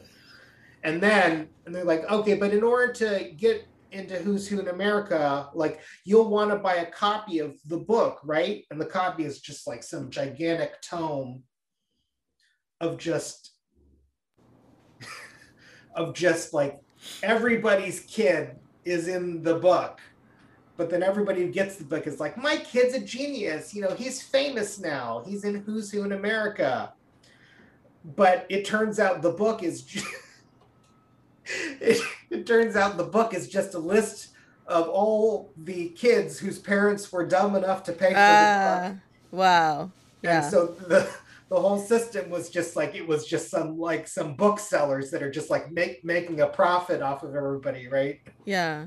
Well, uh, also I think maybe it's also something like um, you know, uh, scam mar- modeling agencies, you know, where like, oh, right? It's like, yeah. hey, you have a pretty face. Yeah. I could, you know, like or modeling agent or, or something like that. You know um, you should be a model. You know i could probably sign you up with a lead modeling agency or something. But first we need headshots. We need this. We need that. And it's a whole yeah. package they sell to them. Yeah. Yeah. No I, I, I was talking with somebody um, about they they had hired a publicist where I was I was seeing some of the the articles that you know they had gotten write-ups in. And I was like, oh well, if you look at this one website, like there's um there's no viewers and you know there's nobody reading any of the articles and like i think in order to comment you have to log you have to log into something uh-huh. and then if you log in like you, you see like it's just like an empty shell of a website and then uh-huh. the, the administrator kicks you out immediately because you're not because they, they didn't want you to see that that's that funny. it was just it was a fake website with just like you know it's basically who's who's who's who in america except website musician right. edition, right? So it's just you have these websites. So I was looking at this, is like, oh, like this is their this isn't real publicity. This is just like somebody, you know, I could just generate a website right now and just Oh know, sure. Oh yeah, no, you could do it in 2 seconds. Yeah. And then, you know, with with Spotify there was this whole thing a few months ago where Spotify um, basically like delisted a whole bunch of they delisted like like several million songs.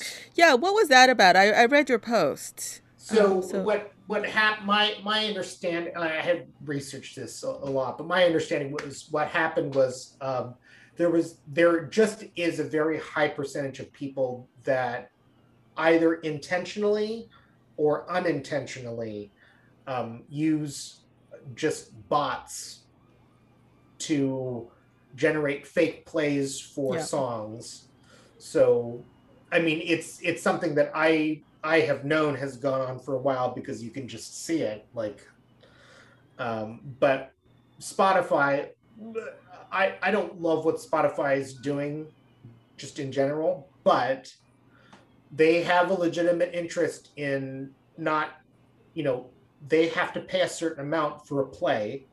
They don't want to pay for fake plays sure. to an artist that didn't actually get real listens.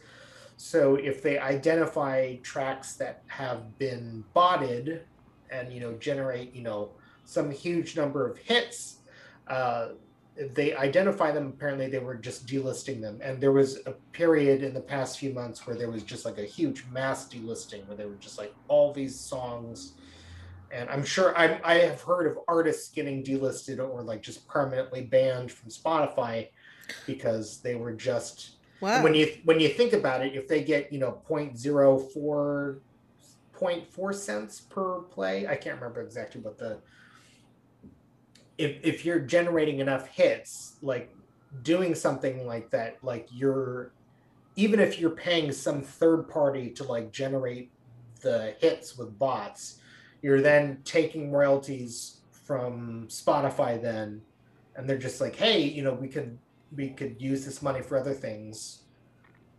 Apparently, not paying other musicians, but you know the there there's a weird thing going on, and you see what interest they have in that. But the the the thing about it is that there were many musicians that were paying, you know, a publicist or something. I mean, and I use the word public. There's so many people working as publicists these days. Sure.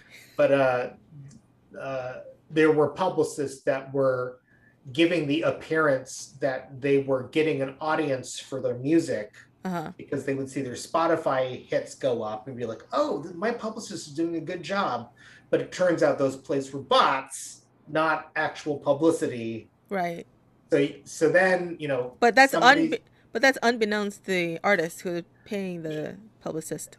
Yes. Although at a certain point, you know, I think people people should know better. But Right. there's many naive people that like they don't really know how a lot of this works. And the publicist is doing something sneaky to try and make it look like they're they're actually getting some some results. And so yeah, that, that's why I say intentionally or unintentionally. Um, and so that that's that's what led to that. And I, I know people who had stuff delisted, they were surprised because they didn't know that the Spotify metrics that they were getting were the result of bots, which is So were the artists uh, warned at all, or it just happened? I think this one happened pretty. I, I think it was a surprise to to people. There there may have been like a very short period of warning, but in some ways it's like what what what's what's the warning? I don't know. I mean, I know YouTube is also notorious for uh, demodifying um, content. Uh, you know, Oh, content creators for whatever reason. You know, and well, and these rules, guidelines, rules, they change too sometimes without Yeah. notice. Well, I, I think I think in this case they did give I, I don't know to what extent I think that they did give many people the opportunity to put tracks back onto Spotify, probably with the metrics adjusted. Mm-hmm. Because I I I think it prob this probably was a pretty common phenomenon where somebody hires, you know, a publicist. The pub they think the publicist is legit, the publicist puts their music on fake websites. Yeah. So they think they're getting reviews. Oh, here I gotta make sure my batteries. Okay. Um, they think they're getting reviews. They see their Spotify hits go up, so they think they're getting traffic. It turns out the traffic's not real. So I think this was happening quite a bit. So may, maybe people at Spotify were like, "Hey, you know, we got to give some of these people the benefit of the doubt and allow them." But you know, at least yeah. the, the mass delisting like served as like a warning to just be like, "Hey, stop doing this." And by the way, you know, at, at the very least, I hope it, it ha- I hope that it exposed a number of people who were working as publicists. hmm Um, Well, they'll just move on to a different industry where they could provide their services. you know, yeah, it's. I don't know. I don't know that exposing scammers necessarily do anything. They just move on to a different scam, you know? that's that's fine though. At least it's not musicians. Musicians, Yeah. they got they got they have so much to deal with. It's it's it's so tough. Being, so tough being a musician. Let's just gi- give give them a little break. I, well, no, I think I think um me exposing that scam, I think educates the musicians that you know they should be more careful to not I hope so. but but that's the only benefit that I could see because exposing this scammers, it's not like they're gonna be arrested and you know or fined or or anything. Yeah, I'm sure many of these people are international and Sure, yeah, not you you can't, you can't reach them. You can't you can't get any money from them because they're just long gone. Right, And then of course after after the whole thing after the whole thing it's not like after it's over then everything's fine because at the end the artist is just like oh so I was never even remotely famous this Right. whole time. right. not only did you lose all the money to the publicist, you're not that your music is not that popular. I'm so sorry. It's just like one two punch. Uh, It's That's- terrible. that's brutal. I, I laugh I laugh at inappropriate things as, as a way of dealing with anxiety. yeah. um but- Inappropriate laughter. I I think I think that's healthy though. I mean, you know what? Like shit happens all the time. If you can't laugh at it, then what are you gonna do? You're gonna cry about it. You're gonna beat yourself over it. You know? yeah. Does it? I, I know, but that, that's not. oh, oh, okay. That's not productive. When I'm laughing about it is a healthier way to cope. I think. No. Oh, yeah. I don't know. yeah. I I'll, mean- I'll have to think about that. I my I mean my gut Yeah. instinct is to say that laughter is like maybe like an immediate like physical you know Mm. distraction, but it's also an avoidance behavior. You are right. Yes, that is true. Yeah. Yeah. I I So you're avoiding a lot of things right now because you are laughing a whole lot during this I, I, podcast. do, I do inappropriate laughter all the time. It's terrible. It's, And see, it's me-. Me with my psychology background, I just want to probe into why you're laughing. Well, I I guess I guess I I I see situations and I do I do genuinely find them humorous. Yeah. because it's uh yeah, what's there's this one I'm gonna I'm totally gonna butcher this, but there's this one Jewish phrase. Is Jewish phrase? It's not Yiddish. I, I don't know. There's this one Jewish saying that I know of. Uh huh. it, it goes along the following lines uh, man makes a plan god laughs Yeah, And that's- I've heard that. that's it's a hu- well at le- at least for me it's humorous Yes. um God certainly has a sense of sense of humor, if nothing else. yeah Yeah. Um. Yeah. That. I think that that that's where my anxiety laughter comes from because I, I do I do what makes me laugh is that I do see the absurdity of it and Mm. that's that's what makes me laugh Um. Yeah. I. I find. Uh. You can find. I. I feel like you can find humor in anything, even the most horrific tragedies. You know. You can find. let's not let's not test Maybe- that Maybe not. Yeah. Okay. never mind. Maybe that's going a little too far. Yeah. Well, as as soon as you say that to a philosopher, they're going to come up with the worst instance and be like, "Are you going to laugh?" That is true. Um. Okay. Maybe. Maybe we'll. Maybe we'll do an encore. You. You could come back and we'll have a philosophy discussion on on the most absurd things. we could do that.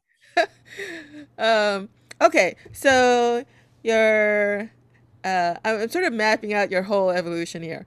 Um, so you're trained as a classical violinist. You decide to give that up because of lifestyle.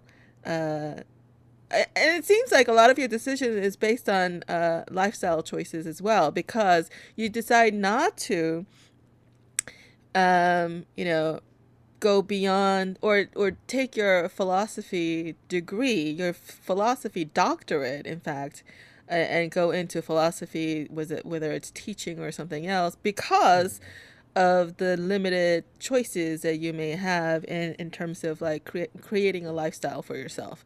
So you decide to then go into law school because that will give you more choices in terms of where you can live, what you know, what kind of um, lifestyle you can have. Is that is Yeah. that right, about right? Yeah. Yeah. I mean, Um, you, got, you got to live. You gotta yeah. You gotta have a lifestyle. No, no. So, so my observation was that that the, all those are very pragmatic decisions. You know. Yeah. Yeah. So, so you're not just an artist; you are also very practical. Uh, so, at what point did you decide that you want to continue your music? So, were you doing anything musically um, while you were in college and, and all the way through doctorate? nope. It's picked up picked up songwriting and uh, singing around the last two years of my graduate school work. Uh, last two years of your postgraduate or your graduate Oh. masters or Uh, PhD work. PhD? Okay, Yeah. so uh, so this is shortly before you decide to go to law school. yes. Yeah. Yeah. that's right. Okay. So okay, so you picked it up. Uh, yeah. So what made you decide to go into songwriting and singing? Um, I mean, some of it was I was dealing with nerves. I like presented at a philosophy conference and I was nervous, so I was like, well, you know, I did I did like singing. I I used to I used to drive to work, you know, to like teach um teach college students at, O- at the Ohio State University and so going to work I would always sing sing to the radio Mm-hmm. it was except it was a little weird because like the rate the radio the radio would play and then you know the singer would sing and then i would sing what the singer sang except like after the singer and that's how i would learn to sing Right. So you were I would just- echoing. Yeah i would just Yeah. like i'll just try and like imitate what they're doing so i was singing um, a lot in the car and so i i i think i think i decided that doing karaoke was a good way to Hmm. do that. sort of moved from started doing karaoke a lot. Moved from karaoke to uh, performing, just going to jazz jam sessions, and because you know I knew my music theory, and uh, it was easy for me to sing jazz standards with jazz musicians, because I could write out my own chord charts and give them to them. I could sing in you know different keys. Um, I could sight read music if they wanted me to. So I was going to jazz jam sessions and doing that. And then from there, I started going to open mics, um, singing jazz standards, and then saw other people that were writing music, you know, writing their own songs. I was like, oh, well, I'll try and write my own songs. Mm. And then that's that's how that got started. Hmm. So so you really um started this as a creative outlet more than anything else. So it's not like you had any intention to, oh, I'm going to be a sing- singer-songwriter. Oh yeah, no. Yeah. Yeah. Because yeah, I wonder when that happened. yeah, when did that happen? I I don't know. I mean, I I guess there, I guess. I think the first few songs that I wrote weren't great. I mean, they were interesting, but not great. um, and I think, well, you, you know, it, it may have been when I was singing jazz standards. Because mm. here's the thing, I'm I'm I'm a great jazz singer. I'm a great jazz singer because I'm a great classical musician, and their approaches are as soloists are very very similar. Like you you, you listen to like a very good jazz musician. Forget forget the the improvisation part. That's Yes. right. Forgive the note improvisation part Yes. and turning to phrasing um, the the posture of jazz musicians and classical musicians is very similar. So anyway, I I, I had at one time considered you know being part of like a, a small jazz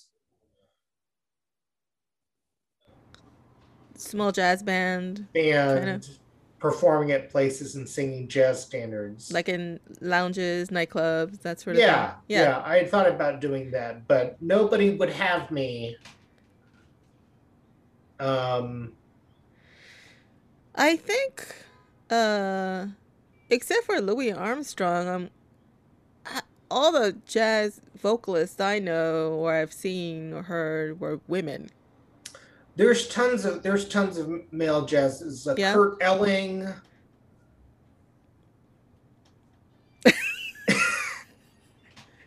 and so, there's some other people I'm sure. There, there actually there actually uh, was a guy in Columbus who's a moderately well-known male jazz singer. Hmm.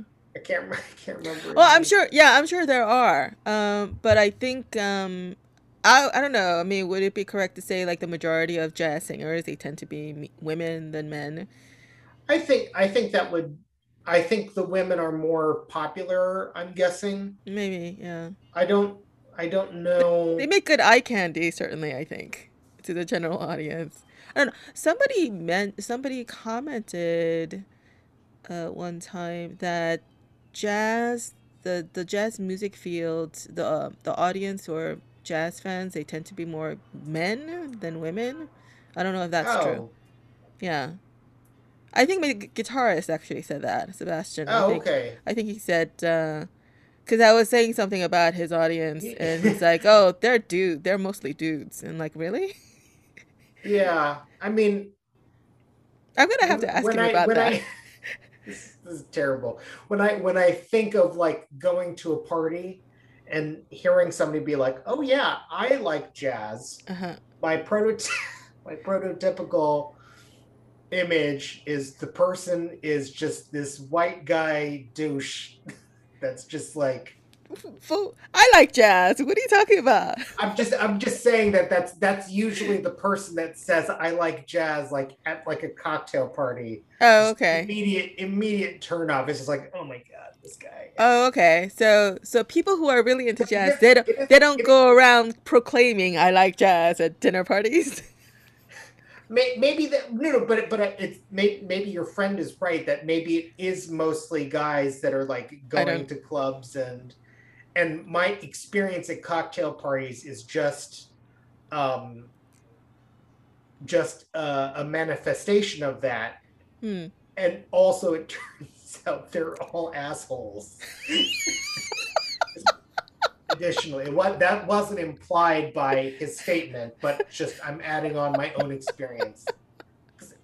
Some because usually the people who say that i mean and i love i i love jazz like and you know it's it's something that i i have uh i mean i i have my own experience with it but um, in my experience all the people who bring it up in in in cocktail parties, it's always it's always a line, and it's always a line. It's just like I'm cultured. Oh, I see. I see. That's that. That's the context. It's like I'm cultured. Yeah. You know, it's like it's like seeing dating profiles, and the person just like, oh, you know, I have very eclectic music tastes. Shut up. but I know, but it can be true because I I feel like I I have an eclectic taste. Does does every does every it seems like everybody says that and they all think it's their their particular line that's like oh i'm the i'm the person that has eclectic i don't know. Well i don't know. I think i i say it because i can't really choose. I would say if i have to choose i would say it's uh you know it's the singer songwriter genre uh, which mm-hmm. is which is the genre that I uh, you belong to that genre too. I would say, mm-hmm. um, you know, I I particularly like singer songwriters. I I like singers. I like musicians who write their own stuff. Do, do, yeah. I was gonna say the, the other the other. I mean, it's been a long time since I've seen dating profiles, but the the other the other funny variation on that was like I have it. I have eclectic music taste except no rap or I have eclectic music taste except no country. I'm just like. Uh, there's some uh. good country songs too. There's some good country music. There's some good rap music. Yeah. Although it, it, it, just it just struck it just strikes me as just like an odd. It's a very strikes me as an odd. So it's like so you don't have eclectic music taste because you're very specific about you're not listening to certain things. Yeah. The the word uh, eclectic is an affectation. Um, yes, yeah. Yes, that's all it is. It's it's because it makes you sound good. It makes you look yeah. good, and so you just I'm, like I'm slap sure, it I'm sure they're not like, oh, it's Tuesday. This is this is noise rock day. Right? that's, that's, that's not what they're doing. That's that's not what's happening. Um. Yeah, but there's there's certainly genres of music that I t- don't particularly like, you know. Mm-hmm. Um, but if it's on the radio, I mean, I'll listen to it. Whatever, it's fine. Um, I mean, I, I jokingly said uh, on a different podcast, like, um, that um, uh, grunge is is not. Oh, we were talking about different decades, and we got to the '90s, and I said, um, and and um, my guest was commenting how like that's that's part of our our generation, and I'm like, no, no, I I will not claim grunge as part of my generation. my generation ends at, in, in the 80s. Uh, uh, no, but but I was joking. Um, but anyway, yeah. So how do we get into this? Uh, how you got started in songwriting, and then somehow we it morphed into you saying jazz. jazz. We were talking about jazz. What was I saying? I don't know. Oh yes, jazz singer. Yes, yes, yes, jazz singer. Oh, you said yeah, nobody. Yeah, yeah. You wanted to sing in a jazz band. But nobody would have you. And I commented, "Oh, are there male jazz singers? Because all the ones that I know are female." You know, but yeah, I will say I will say that's bullshit too because I Sure. I was a good jazz singer, and people should have hired me. But I think, I mean, I I think I think what happened to jazz is what happened to classical. which is like pe- people are worried about marketing, oh yes, yes, and yeah, I'm I'm like, look, it's wrong, but I'm not marketable as a jazz singer. you don't have the look. yeah the the the only unnecessary thing about being a jazz singer Actually, that's true because I think, especially something like jazz, um, you know, it's like it's like if somebody said to you oh you know he's got a good voice for the radio it's like oh wait no the voice is the thing that you need for radio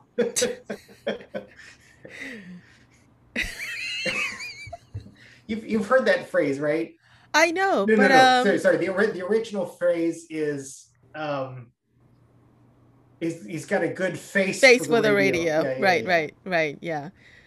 Um, yeah, I was gonna say jazz singers and flamenco dancers. You know, look shouldn't matter. It's really about the the art form. Mhm. Um, yeah, but Well, unfortunately, why, why shouldn't I should be the face of, of, of jazz in Columbus? That, that's what? So the, here's interesting. Though, so you go from singing jazz to eventually becoming a singer songwriter, but you decide not to write jazz necessarily, but you go into more folk, indie folk uh, area. Well, some of that is it's really hard to perform a jazz ensemble with Mm. all of the parts improvising at the same time if you're one person. Oh, okay. Oh, so you, weren't interested in hiring a band, because you know what? no, you that's you could expensive. That that is true. But but that is one way to be the front man in a jazz band is you hire the band Yeah. and they would do it. You, you know the other thing too though is that I I guess I, I hadn't thought about this, but I, I guess because I had started singing karaoke and then did jazz jams where other people were doing the music for me, hmm for me to do stuff at open mic, I'm not gonna I'm not gonna I'm not gonna bring a band with me to Sure. perform at open mic. So the easiest way to do things is I guess the way that I started doing them, which was to just write an instrumental, put it onto an MP3 player, and then bring the MP3 player to an open mic and then perform that way. So I guess that that ended up being how things turned out. I guess things could have turned out with me hiring a band, but Well, no, I, but not definitely not for open mics. That that would be, you know, that would actually make you look ridiculous to bring a hired band to an open mic. Yeah. it's happened before. Really? And by the way, it's the same people who say they like jazz at cocktail cocktail events. It's like really, like you Uh, you you you you you felt you felt like you needed to have the applause. You felt like you needed to have the applause, and you were suspicious enough that the existing the existing audience would not applaud. So you you brought you brought the band, and they, when they bring the band, they always bring like groupies with them. So it's like so then so then you, that's the, the groupies were there. Oh no no, oh, no I take I take all that back. The the other the other times where a band has come in where it's legitimate is where a band is touring and they will drop in on the open mic to be like, hey, we're doing a show here tomorrow. Yeah, that's different. We're Yeah. we're dropping by, you know, this is, you know, we're from another city. That's that's that's legitimate. Yeah, yeah. That would be the only time when it is. Yeah. Um, The yeah. people coming in as a band oh my the people coming in as a band and then like bringing their groupies with them that's that's some some bs i, I was at this one open mic in uh, at this one bar uh, in in the city called the west. It's in brooklyn. Uh huh. and there was there were these guys that came in. They were like doing like a small form band performance. And the guy started singing this song which i never heard. I was like oh hey that's a pretty good song. Like kind of fun lyrics. Um, and i looked up the lyrics and it was some other unknown band and like definitely in another state who was not the same person and Wow. this guy this guy not only did he bring the groupies and the band in to perform he was pretending that this was his own work and he was stealing the work of another unknown musician and passing it off making him seem Wow. like he was that was the ultimate like what See, I don't get that. Um I mean, I, I do get it. I do get why people do that. But but as an artist, it's like to steal somebody else's work. That that just kind of like, you know, like if it's not mine, like then how could I just say that I'm an artist? and, well and it's i would i would at least see within the realm of like comprehensibility like if somebody was doing it to like become famous somehow Right. So i would be like still still very wrong but like i i understand like the logic yeah. i'm like this is an open mic like nobody cares here Nobody cares. No, nobody and- cares. And, you're gonna you're gonna steal this other singer songwriter stuff and then pass it off as your own. I Like, mean, plenty of people do covers and open mics too. So like it doesn't really matter, you know. Um I don't know. Uh, but people will say it's a cover. Right, And, you exactly. know, That's what I you're mean. not gonna you're not gonna be like, and here's my here's my new song. It's called Creep by Radiohead that I wrote. Like nobody people know the song. Like that's not fooling anybody. But that that's what made this so sinister is that he intentionally took like what he thought was a really obscure song that Mhm. some writer in some other state, you know, far away had written. And I guess he thought that nobody would look it up, or maybe he thought that the other artist hadn't printed the lyrics out on the internet because I, I just googled yeah. them. I know. So here's a lesson to all the musicians if you're listening is, you know, if you have songs, make it available on the internet somewhere. Like, you know, put your lyrics out there so if somebody steals your work, there's your proof. Well, I mean, what's the what's the other guy gonna say? What do you he's- mean?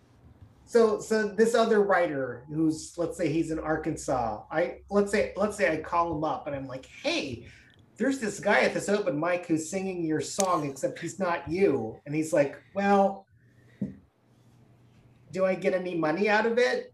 No. Right. like, oh, Right, well, I but- mean, he sounds like an asshole, but Somebody stealing his work. Um, yeah, I don't know. I don't know. Yeah. Um, I mean, I what I should have done is I should have just been I should have like I should have like moved around to several places in the audience and be like, that's not your song. Hey, is he stealing somebody's song? You know, or or or just record it and then put it out there on social media. no. nah. Yeah. You know what? Yeah, all that kind of calling out and, and all that stuff, it's kind of stupid. But whatever. well, here's the thing. I mean, I, I kind of believe like you reap what you sow. So if this is his MO and he goes around stealing other people's stuff, I, I doubt he's going to get very far. And even if he does, it's going to come back to bite him some, you know, somehow. So, so they, anyway, that's, that's sort of my consolation. Maybe he's gonna die. I don't- maybe COVID got him. I don't know. Oh, that's terrible. That's such a terrible thing to say. Too soon. We're not it's not even over. We I I know. I know. Terrible. Talk about inappropriate. But, you know, we could laugh about it, right? No? No? Okay, never mind. anyway, okay, going back to you. Um let's see. So you started um so at some point as you were singing jazz, you decided um I'm going to write start writing my own stuff. yeah. Um, and this, this is like a couple of years before you finish your doctorate. Yeah. Okay. And then which then you continue. Yeah. Um yeah. Well, I I think at that point, like I had written a number of songs, which I have a few of them, which I've since released. But I think I I had gotten enough encouragement from uh, some people, and I think I I was writing stuff that that at least from my understanding, I was like, hey, like I'm I'm writing good work that I could do some interesting stuff with that I think I think people would be interested in. And I think at that time I had um, I had become acquainted with uh, uh, one of the people who runs a label, which is the, the label that I'm on now, Anyway Records. Um, I'd become acquainted with the manager for that. Um, and was like, hey, you know, like I, people are responding well and they seem to be respond you know there's there's always the like you know bring your family and friends out to like a show and you know they'll clap no matter what. But i was i was getting what i it, it sounded like people were genuinely responding in a positive way to the stuff that i was doing. And so i thought oh you know i'm going to continue doing this. Um, i think at the time i also I, I think i also understood that in like American music, there are, just aren't that many Asian American singer songwriters. Yeah. There's um, more now, but yeah. Yeah, there's there's there's some more now, but even as a percentage, it's vanishingly small. Hmm. Um, and um, so it, it was something that I, I was I was interested in doing, and I think I think by that time I had written like a number of things that I was like, you know what, like I feel like I I, I think in in the way that I understood like my violin playing as being like I was a good violinist and I saw and understood the artistic merit of what I was doing. I think I started to see that in my songwriting. And so it was something that I wanted to continue pursuing because it, it was it was a very fulfilling act for me to write music. Yeah, no, um, that definitely. Yeah. So what's your process like? So, do you decide like, okay, I'm going to I'm to write a new album now or is it that you write a bunch of songs and then you compile them in, into an album or I I just write a bunch of songs and then we'll see if you know how they may form together. Mm-hmm. i mean like i i still have i'm sure at least 50 songs that are unreleased that may make their way onto a record. Um, um so com- com- 50 completed songs. Yeah. Okay yeah. yeah, yeah. i mean i i think i've had 120 not all of those are are great. Some of those are definitely not fantastic, but um, there's a lot of work there, and you know whether something will go on an album. I don't really, I don't necessarily think about that sort of when I'm writing.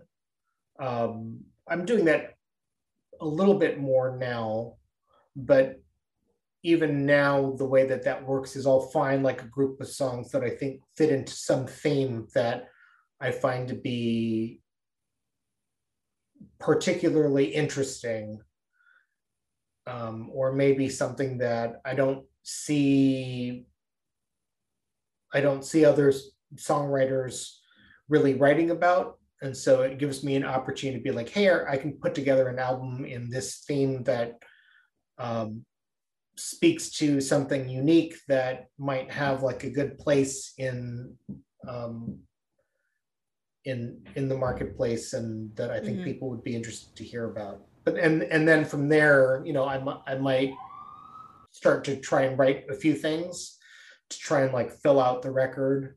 Um, so it's a, it it can be a combination of both, mm-hmm. of intentional and unintentional stuff. But I mean, like a lot of songs, I'll I'll just kind of, I think, I'll just be walking around, you know, like I'll be hit with sometimes, especially when I'm walking, I'll be yeah. walking and I'll like have like a melody pop into my head and like some lyrics and be like, okay, I'll have to I'll have to write that down. sometimes I don't write it down and it's just lost forever. But, oh, um, I hate that. I hate when that happens. Yeah, so it's good to get like a sound recorder or oh, some like yeah. notation. Yeah, yeah. Uh, so, I mean, you have your phone on you all the time. I mean, you know, people in general these days. So, yeah. So I have like little bits of voice recordings. Yeah. Ton of, ton of them. And then I listen to it later and I'm like, oh, this is crap.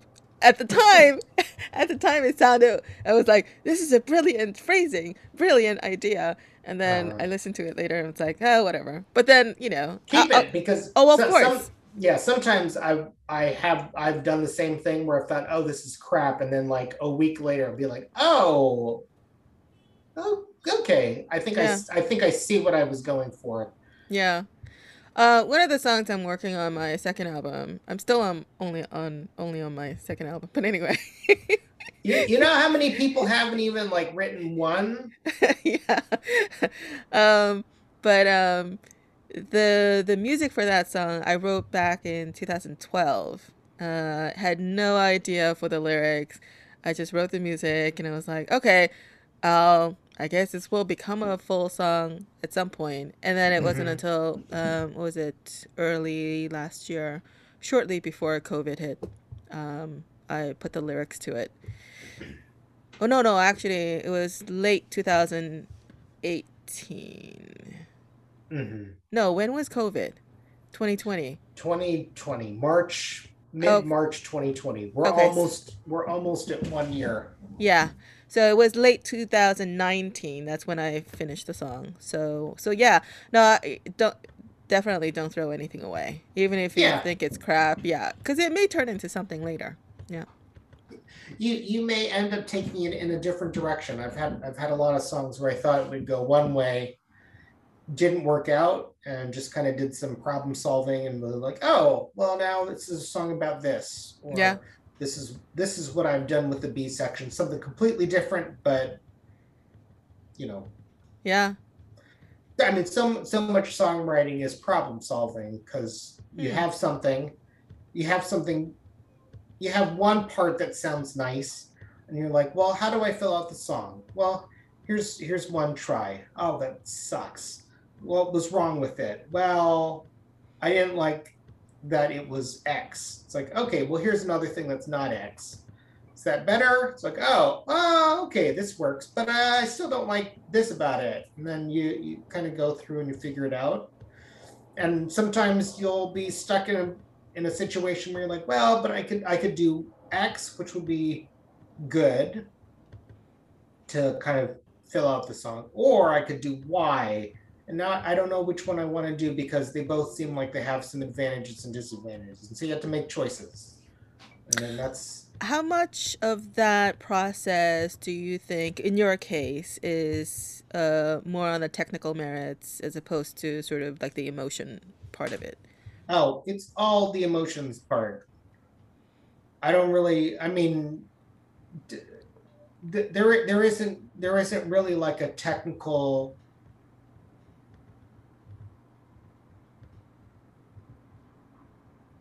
I mean, what what matters in the end is like how how it feels sort of when you listen to it, or at least mm. the the impressions that you get from listening to it, and that the, the technical stuff on its own isn't going to solve that. Mm. Without, so it's I mean that's why you you need to write it and then record it, see see how you feel when you listen to it. Then be like, oh, I mean, you know, there's a technical aspect that can help you to try and like, you know, um, figure out problem solving but you know the, those are just like rules of thumb that are wrong like half the time yeah. So you know you can try them out but like maybe it doesn't work or um yeah. Yeah i well because i'm not trained um i don't really know music theory and stuff and so like sometimes uh, so all of my songwriting music writing is intuitive. Uh, so I'll write something and, you know, doesn't sound right, or I don't know why, or or it sounds fine to me, and then I'll take it to Jody, my producer, and he'll be like, "Oh, that's an interesting phrasing," because you know he's trained and he's looking at it from a trained uh, point of view, and like, I that's an unusual phrasing, but you know, but it somehow works, you know, um, and so I actually like it when that happens. Um, yeah, because it become it makes the song have idiosyncratic elements to it. Yeah, well, you know, and I I will say the the one the one thing that music theory is good for is just if you I I think I think it's kind of like doing things automatically. Mm-hmm. I think in general you will find that there are certain patterns that you run into that you kind of do just generally. Because like you're a person and everybody has like their patterns that they go through. Yeah. And i think the one thing that music theory or having some additional training can help with is that if you are doing something like that is like your go-to that you keep doing if you have music theory it's easier for you to become aware of the patterns that you fall into. Ah, yes. And understanding the patterns that you fall into helps to give you some freedom in being able to choose to do otherwise. That is a that's a very good point, actually. Um, but I, I would say you could probably become aware of those patterns that you fall into over time, even if you don't know the particular music theories. Like if you're yeah, yeah I, I, yeah. I think that can be the case, but it it certainly can help get you there a lot faster. Sure. Yeah. Having having some kind of you know, and again, it doesn't need to be any particular music theory. It's just developing a language for like analyzing what you're doing. Sometimes right. it, it, it can help give you some um, some some freedom as a writer. But I, I don't think it's I, I don't think it's that but I mean that that's why you go to your producer sometimes to, to get feedback that yeah. of of that sort. Yeah. There's there's actually two two of my songs. Uh, they sound very different. They're in different keys, t- different tempos, different emotion. Uh, but it wasn't until I later analyzed it that the first couple of uh, bars, the melody is exactly the same. well, there, a, well, there you go. It, it, you know, there because they were in different keys, I didn't notice it. Uh-huh. But if I if I put both songs in the same key, it's the exact same notes in the first couple of bars of the of the uh, the melody. well, you know, sometimes sometimes that's that's called a motif. So may, maybe, maybe, maybe you're not repetitive. You're just introducing like an extended motif that goes into um, that. That that I will say, you know, joking aside, like that that can that can be an interesting thing. I have I have a few motifs in in in uh in my records that if you're listening carefully enough, you'll be like, oh, he put that melody in like in a different, like inverted way in this other hmm. song. Mm. You have you do have a very unique style of uh, of singing. Your vocalization, the way the first time I heard you uh, perform, um, I felt or heard, uh, you know, like a thread of the old Korean folk singing style. And I don't know. Ah, yeah. That's interesting. Right? No? Do you? I can you see think? that. Yeah. A little yeah, bit. I mean, be, because it's it's very loud, right? Um, it's very it's very loud and meant to project. So there is that. I, but you, you also do a lot of the. I, I don't know if you would call it uh, the verb not not it's not a vibrato. Uh, it's but you do you do interesting things with your vocals, especially uh-huh. as you like the way the way you. There's like arpeggiating. Each, Yes, yes, arpeggiating okay. and stuff, and through throughout your phrasing, um, yeah, Oh, that's that's interesting. I I do I do have a a, a, a funny story. Is so um, I had my one violin teacher from Juilliard, and and the Cincinnati Conservatory of Music. Um, he randomly, I don't know how he heard about it, um, but he he must visit New York City every once in a while. Uh, but he came to one of my shows.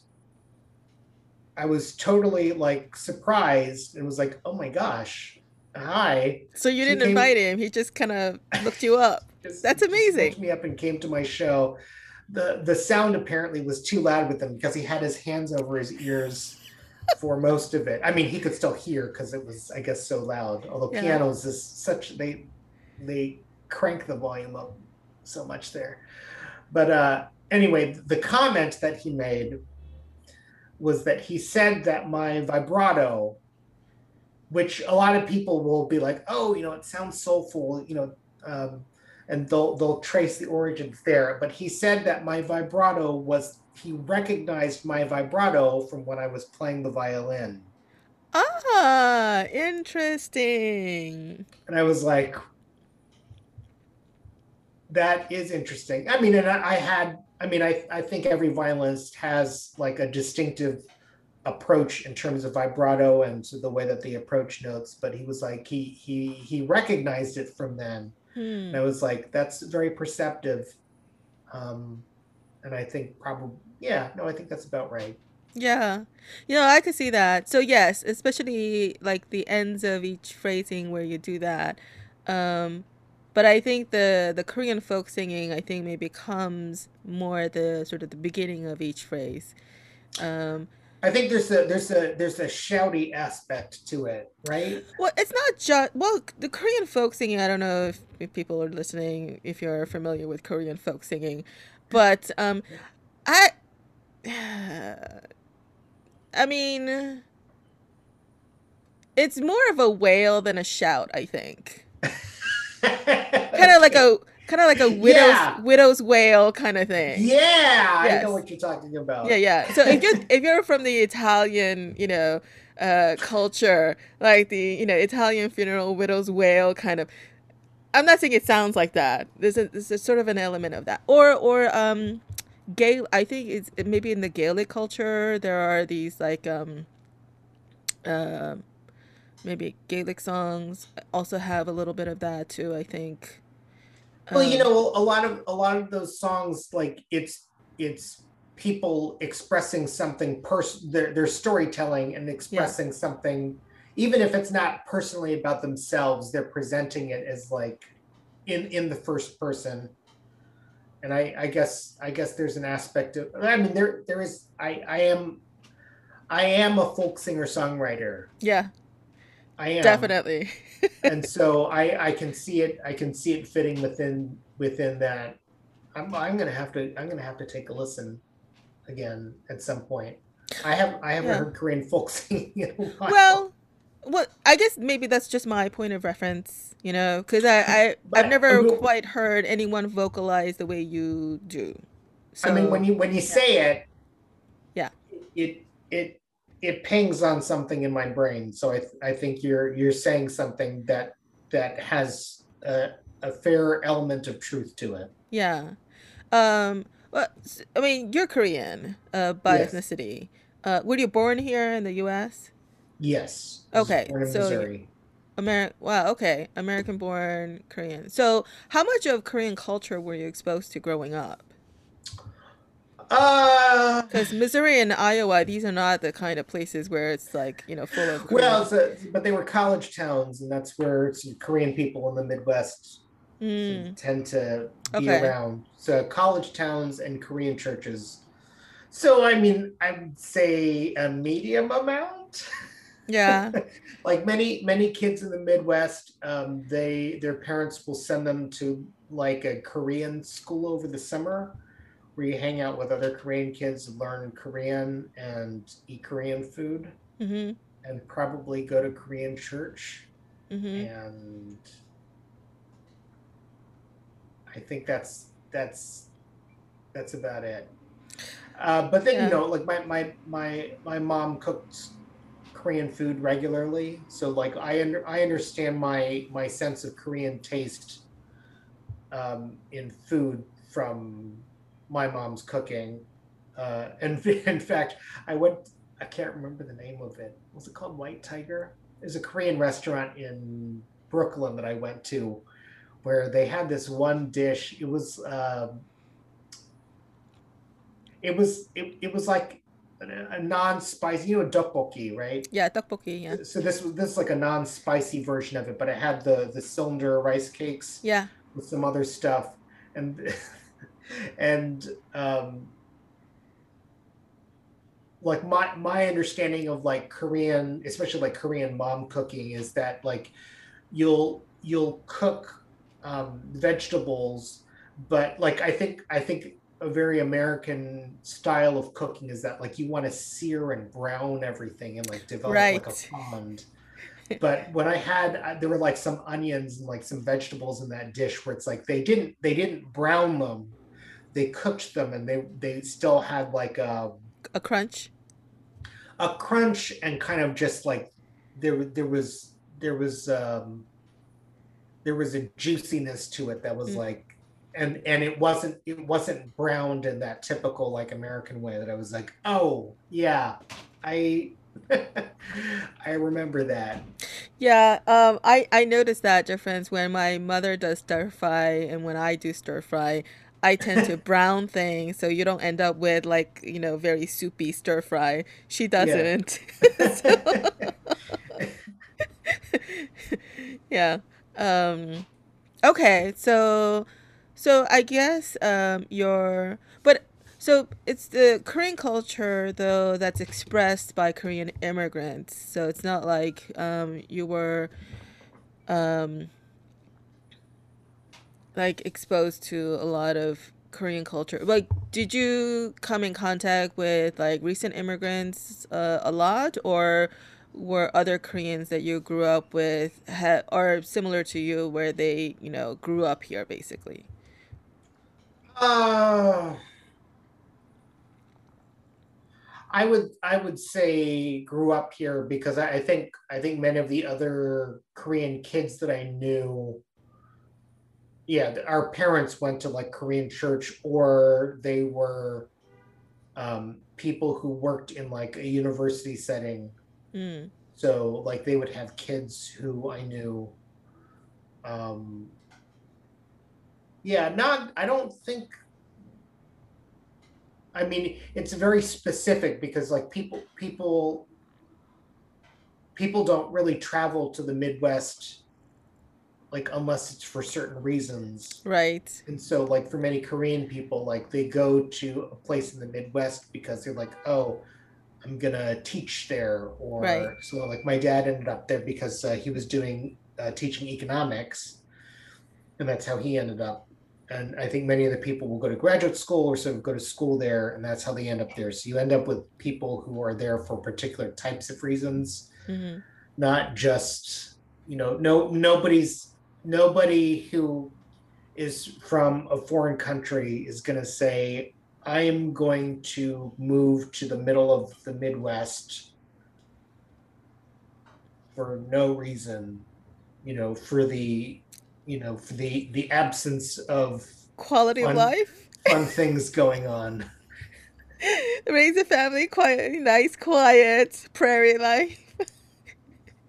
No, Yeah. I don't know. I'm just, I, I don't know. I've only lived in New York. Well, in the U.S. I, I was born in Korea. Um, but in the U.S., I've only lived in New York, so I don't really. I visited plenty of places, Uh, but um, yeah, I mean, I, I I can see I can see well, but even then, like I, I don't think it's gonna leap to mind to like go to the middle of Iowa. sure. Yeah, you know, I no, I That, totally get it. it's it's very random. Yeah. Um, I mean, not not that like look, I could I could see I could see like if if uh, if I started a family some sometime down down the line. Um, sorry, I don't know what's happening with. Um, if I start a family sometime down the line, like having that be a place to raise kids, I think that would be Mm, a good thing. Mm, yeah, I don't know. Um, Um, but not to, not to hang out. Like I I, I went. I, I enjoyed Ames, Iowa, as like a great place growing up. I mean, but then I was a kid, right, right. and I thought, oh, you know, there's plenty of fun things to do. Like you know, you can go to a coffee shop, or Yeah. like maybe like after school you can hang out at the Taco Bell. But that's not that's not a thing anymore. I went I went back and I was like, oh my god, like I I can I could not live here. It would it would be it would be difficult. Um, so, well, I, I, I was particularly interested in your the the Korean culture around you because a lot of your songs make references to uh, Korean culture um, in some way. I think. Um, actually, I think one of your albums is called something like that, right? Uh, Ten Korean hymns or something. Uh, it's ten hymns for my American Gothic, but it does have a number of songs that center around Korea. Right. I mean, and I, I think that record has more. That one is is more thematically about Korea. Um, the the other ones aren't as much, but there's still there there will still be little bits and pieces that end up just as a matter of um, just as a matter of um, just me talking about myself. It, it will end up it will end up there. You know, Yeah. I'm not gonna I'm not gonna intentionally try and keep it out Right. and I'm not gonna, you know, I have a record where it was intentionally part of a lot of the the songs, but if I'm not intentionally putting it in, you know, I'm not gonna intentionally keep it out, and so some of it's naturally gonna sort of seep through. hmm Um, have you visited Korea? Uh, not since 1988. But you have. Um, Yeah, for how long? um, I think it was about a month. 1988. That was during the Olympics. Yes, we actually went the month before the Olympics, and then we came back home, and then we we watched the Olympics on TV. And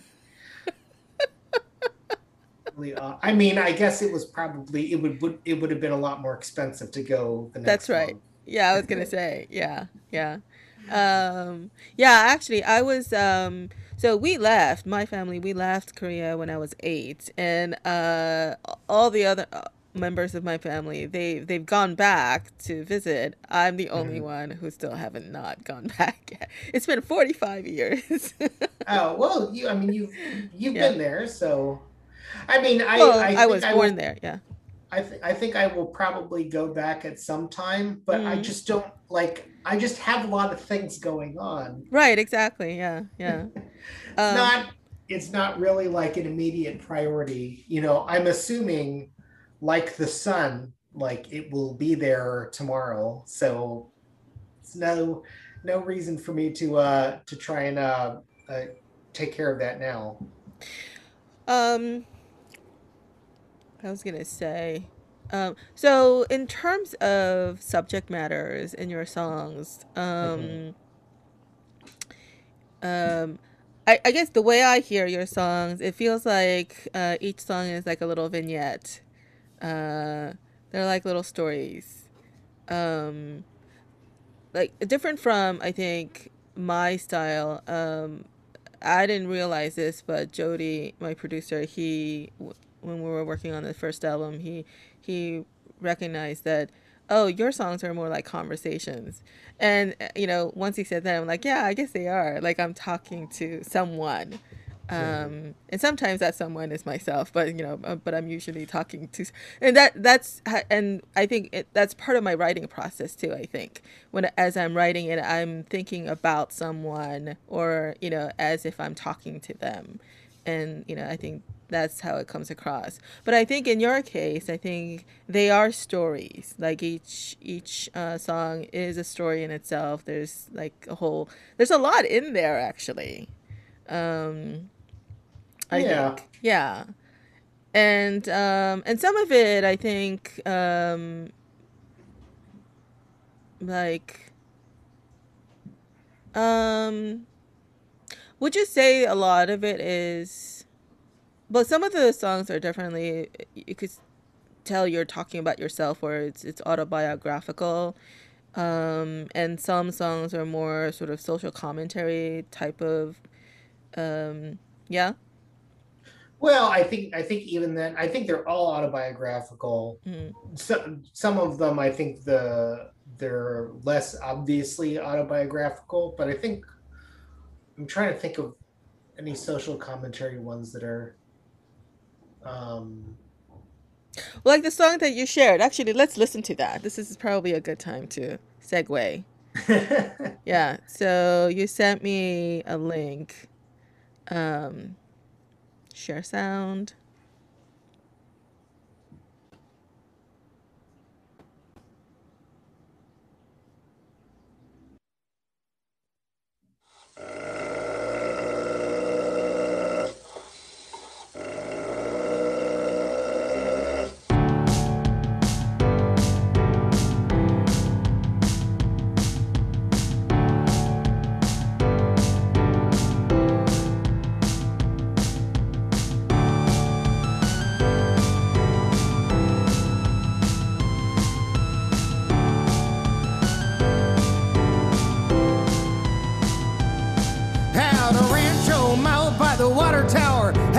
Station wagon cardboard childhood. Then gotta turn the AC to the Raptors, boy. Gotta turn the heater down to the floor. We never had real nice things then, yeah. Hand me down clothes and big jar peanut butter. She grew up in a war zone then with her army base too and her rations in tins. Hey!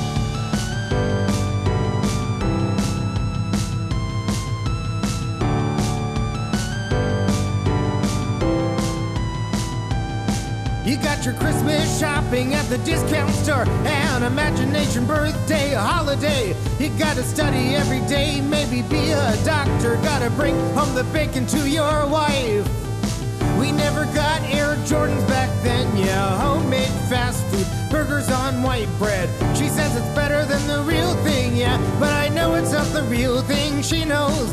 I know you gotta save every penny and dime, you gotta save every minute and hour.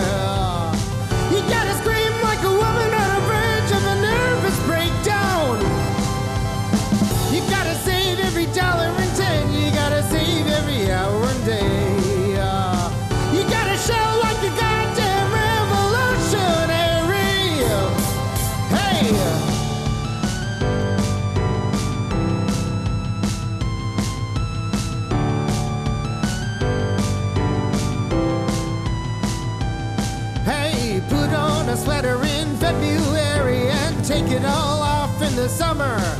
Yeah, frozen can, orange juice, powder, lemonade, and margarine tastes like butter. We never had a real nice car then, yeah, boxcar, Lumina, Datsun in the old days. She says it's better than the real thing, boy, but I know it's not the real thing. I know, she knows. You gotta save every penny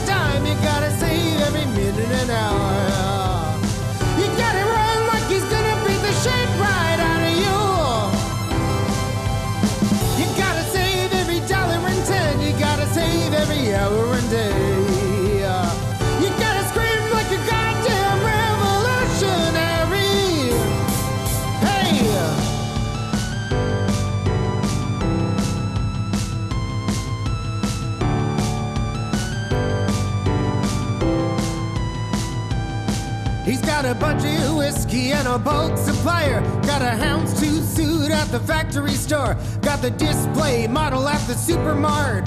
Got the bruise box discount vegetables. She's got a coupon book for the end of time. Got her three kids yelling in the backseat now. She says it's better than the real thing, boy. But I know it's not the real thing she knows. I know you gotta save every penny and dime. You gotta save every minute and hour.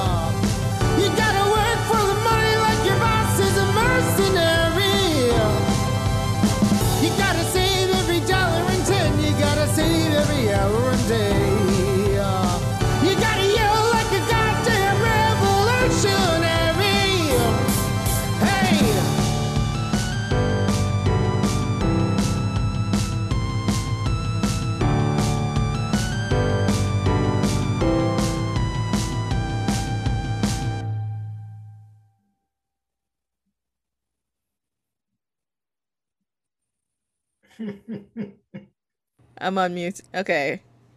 So yeah, that that there's a lot going on there. There's uh so well yeah. Well, I was gonna say so the, the song itself isn't uh, the, the song itself isn't political, or at least it, it wasn't intended to be. That was just me talking about growing up. Because uh, we yeah, I mean a lot of the a lot of those are real anecdotes.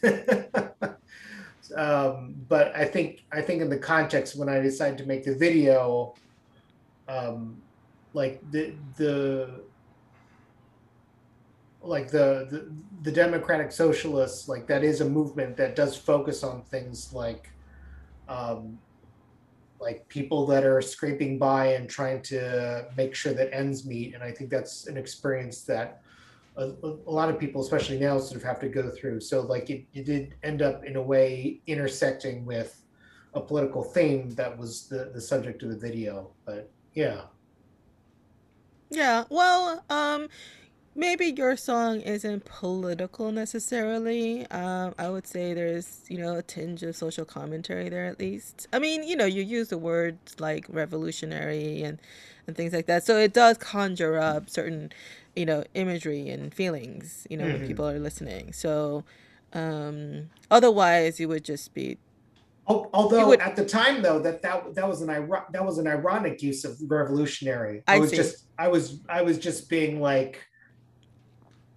you have you have to be a revolutionary to really just like you gotta like put the time in to just make sure that you make money and like save money um, and be sort of resourceful or ingenious about doing that and you know come up coming up with your own solutions to try and deal with shit um, and yeah i mean that it was it was meant more as a as an ironic right comment, but then I guess I reappropriated that in a non-ironic um, sense for the video yeah. to make it more literal. Well, no, uh, uh, but even even in the ironic sense, uh, I still feel like it, it is a kind of a social commentary that you got to do all those things, and you know, even as an ironic uh, revolutionary, you know, like that itself, yeah. like doing all those things itself is a is a revolutionary act you know? Mm-hmm. i don't know if that's how you meant yeah, it yeah yeah. yeah. But uh yeah yeah. Cool. Uh so where do you get your uh your ideas your inspiration you know like when do you decide like oh this could make a good song? I think it's just a matter of I, I mean i guess it's just a you know you sort of walk around and like the hooks will sort of come and whatnot, but it's just a matter of is is is it is it is it writing or commenting about something that is um, that is like an interesting an interesting story or an interesting like angle at something that sort of people don't necessarily write about. Mm-hmm. Um, Mm. I mean, I, I think that that song's a little bit. I mean, I guess there, there are songs that are written about sort of the idea of um, of going through broadly, sort of having less than for some period of time. Right. But I mean, I think um, I think the the angle of the entire record was to take sort of more common themes in the indie um, in the indie sphere and sort of breathing some new life into them, sort of writing about things in a more vivid way, um, being a, little more, having a little bit more ingenuity with the lyrics. Um, and I, I think that was the intent was to take take a more traditional topic, which I think in the indie pop is just uh, along the lines of um, uh, we're young and everything's amazing um, or i'm in love with this person and it's amazing i mean i think that's you those are two i mean that that's the the reason for the name of the record which what is the name what? of the record no because the, so the name of the record is shit why can't i remember it 10 fables of Uh, Oh, your record. yeah, yeah. young ambition and passionate, young ambition and passionate love. Yes. So in indie pop records, th- those are just those are two very common things. Ah, okay, okay. Now I get your title. Yes. You So, have so but this this this this song this song fits into the young ambition category. yeah. It's a little bit different because it's not really it's not it's not really talking about like you know I'm I'm I'm young and I'm gonna make it. You know that's that's I think a typical like Yeah. young twenty something feeling. So are you writing those things? So that that's the record that that's just dropped recently, right? What was it Uh, last? no no that was in 2018. oh, was it? Yeah. That long ago? What what's the record that dropped recently? It's it's it's not dropping until about Oh, okay. until this summer. Okay, 2018 seems recent to me because like I think I think COVID. the, COVID no no it's not that the, everything. the older I get the sort of the time references they all sort of meld together in my mind things that Mhm. happened like 10 years ago seemed like it happened yesterday and something Mhm. that happened yesterday actually felt like 10 years ago it's like it's all so like a time warp here in my head but Mm. anyway uh so 2018 you have very interesting titles by the way uh and very long titles and uh Well, they're they're they're very they're very literal because that Yes. that that song is about young ambition, except instead of being I'm gonna make it, it's more about like uh, growing up. Things are difficult, and we'll manage to get through. But these are the things that you need to do. Yeah, yeah. So are you writing them more from your perspective now looking back or are you going back to how you felt back then? There's a bit of a nuance there. Yeah. Yeah. Um. I think. Well, I think it's now looking back, but just trying to re- remember as much as I can, because I mean, a lot of those are are specific anecdote, anecdotes that I remember. But Sure. yeah, I'm not. I'm not. I'm not.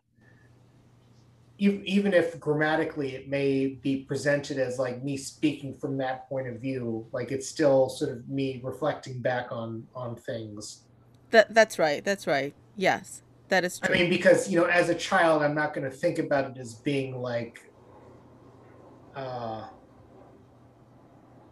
like the economic context of you know, like, uh, like working for the boss and stuff. That's not stuff that I would really understand back then. Right, right. You wouldn't think in those terms necessarily. Yeah. Yeah. Um yeah.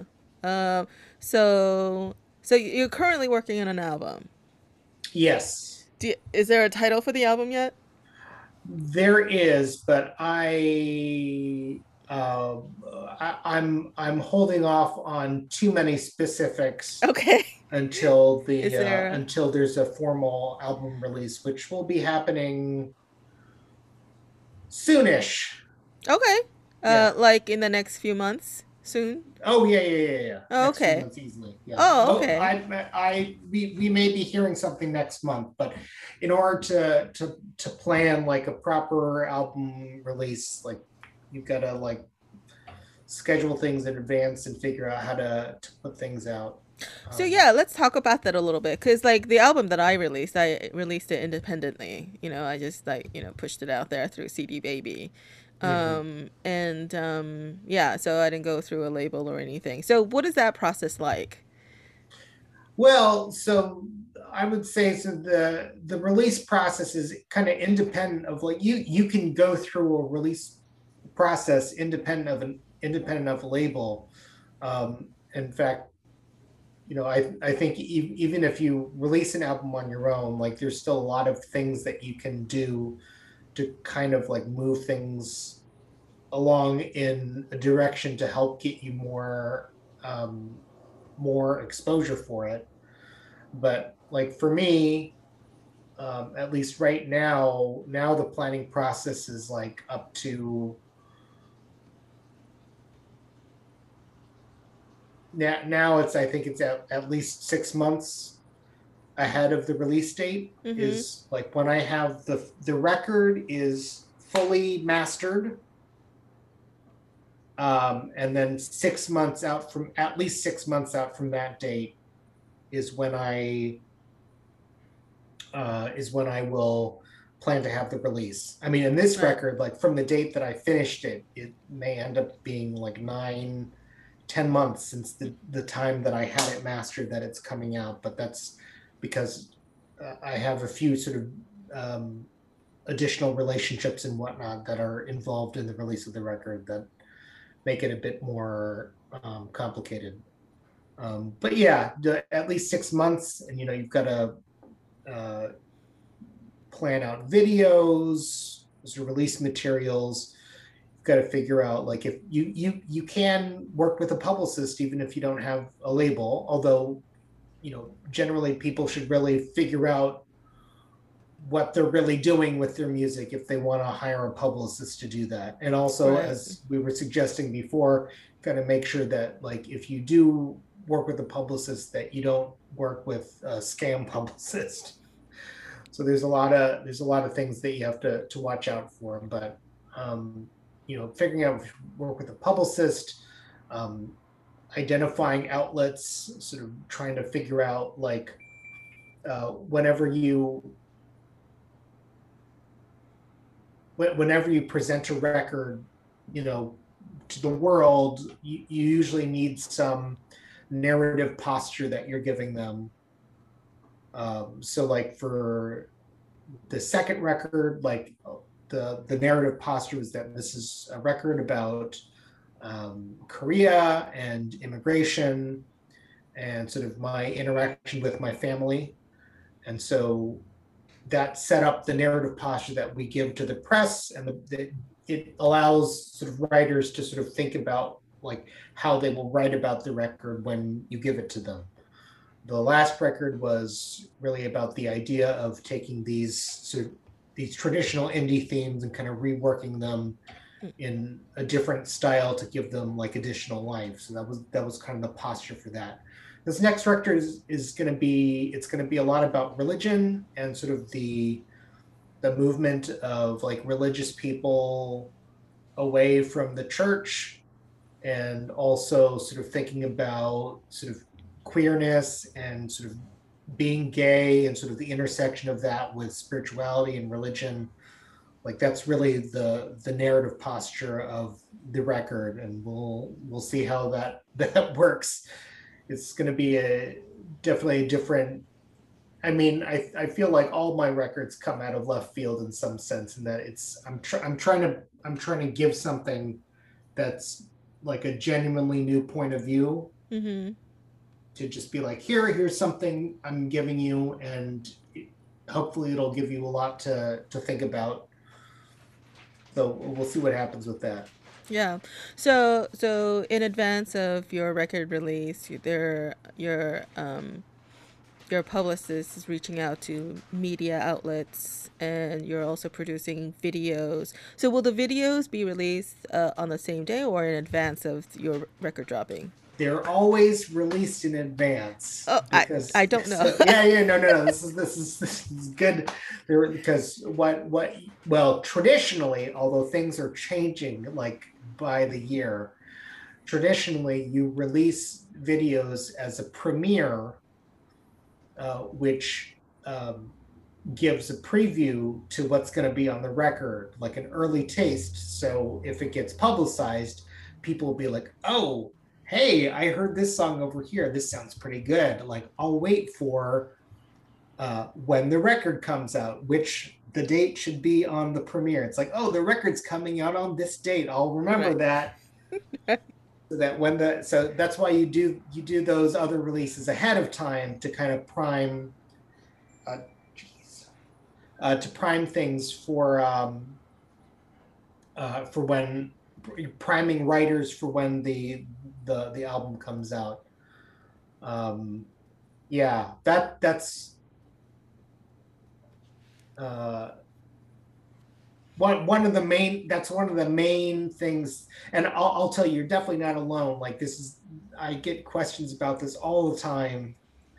The, the worst case is when I'll get questions from people so asking about how to publicize the record like the week after the record's been released. Right. That's that. And I'll be yeah. like, it's it's too late. It's it's already released. They they don't need to go to an outlet to find out about the record. They can just listen to it on Spotify.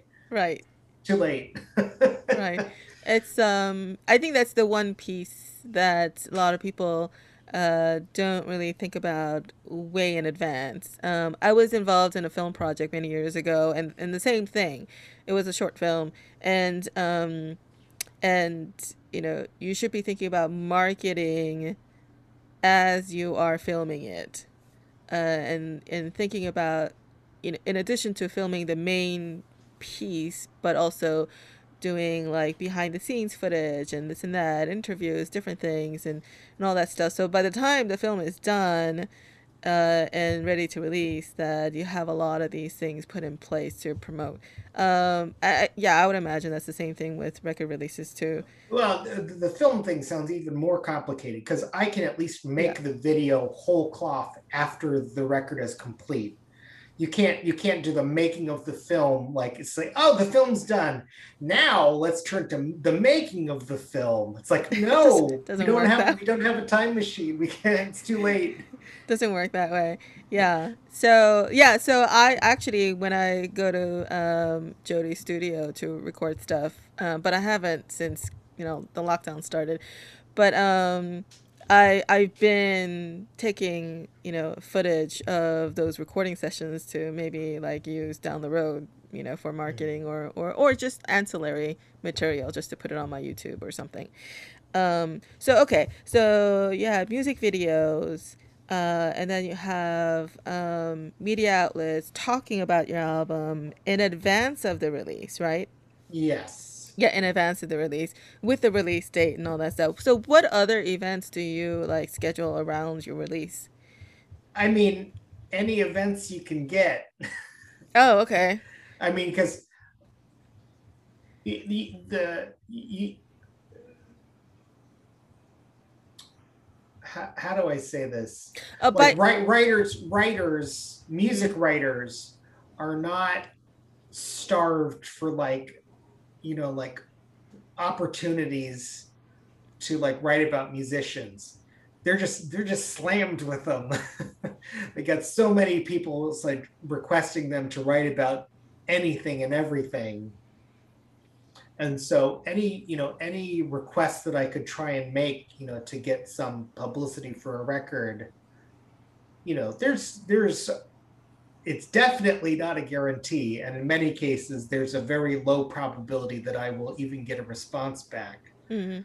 So it's just a matter of like just coming up with ideas to try and, you know, pitch some place to write about something. And um and then if they bite, then that's something to plan for. Um, or you know, if you're if you're working with the publicist, the publicist will be doing a lot of that work um, uh, to you know to try and find and you know look there's a lot of great publicists too and they're all pitching writers asking them to Sure. write about stuff and say you know the writers is just they they got to pick and choose um, and so it's it's really just a matter of you know i will do what i can get for publicity So do you do like album release shows? I mean, I, I have. I did do an album release show for, I guess, all the last three records. Um, I don't perform live as much. I mean, especially during COVID, but even before that, I wasn't performing live that much. Oh, I went to one of them, the 2018 album. That's yeah. You you Oh. performed in Brooklyn, right? Yes. Yes, yes, yeah. yes. I went to that one. Wow, that was that was in 2018. Okay. and I and you know I I don't I don't do that much performing. I I mean I I don't I don't understand. I I think a lot of stuff that's happening online with marketing and publicity. I think a lot of it it's it's starting to put into question sort of what the what what what the what the marketing value is of doing live shows. I think Mhm. I think it's important to perform live, you know, especially at the very least, you know, to just like keep, you know, keep everything like running and making sure like, you know, you can still do a live show at the very least. Um but I mean I I I know I know a lot of bands that they will perform like several shows in a month hmm and I'm just like, why? Like, what are you getting out of that? I think they enjoy it. I think uh, there is there is something about performing in front of a live audience that's There is, Yeah. but um, especially when when the expectation for a lot of live performance is that the performer is going to bring a lot of the audience. right. I, I, I think I think there's a point. Well, not only that are they bringing audience, they're they're going to a venue and like taking up space and saying we are going to occupy this space for this period of time. I think I think at a certain point there's there's a question about like what what what's the value of doing that because Right. if, if I'm if I'm going and I'm saying, hey, you know, like I'm going to take up this bar on a Wednesday night and do a show. Um, one, nobody could show up, and I like tell the bar owner, it's like, ah, sorry, you got no Yeah. money tonight. or two, like I'm talking to all of my friends and being like, hey, just like a small ask, could you like come to these regularly scheduled events that I have designed for my own benefit? right. Right. Where I'm I'm asking you to like buy your own drinks like Right. every two weeks. Can you please do that? Well, that's a like- lot actually. it's, it's, I- it's a big ask. I think it works if you have a large fan base already in the different markets where you're performing. yeah. Yeah. Because then I- what you're I doing think- is fan service, right? Because they want to see you. Yeah, I think I think that the number of bands that are performing that frequently, I don't think that lines up with Sure. that concept. No, no, which I, is right. I think there are issues, and and I think I think beyond that, like there there's there's I mean I guess from the venue's perspective, it may not matter the, the difference, but you know there there's a difference between there are bands that I know that like they can set up shows and there will be like genuine fans coming out, you know, to to show you know hopefully that's what people want in the end to happen fans will come out to the show and like buy drinks and sort of do do whatnot. But I think there's other times where it's just like, oh, this is just like a group of this is just like a group of people who know one another. Where I guess they they can be fans, but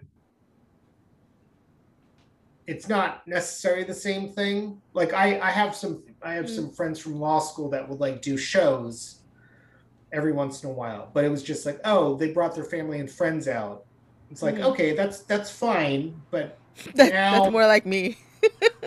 well, but in in in, in some ways, like that's that's not what people ultimately like for people that are trying to become like a public facing musician. Right. The goal in the end is to sort of get you know Beyond that. Yeah.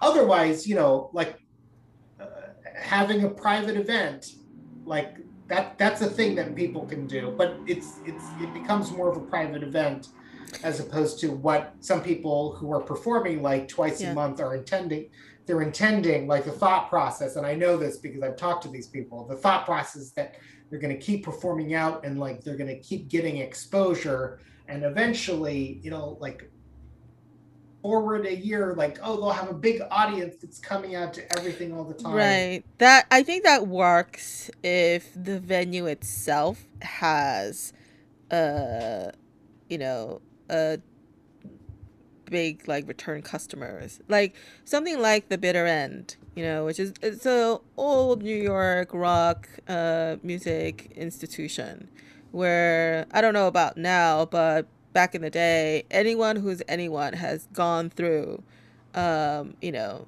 that venue, you know, when they're starting out.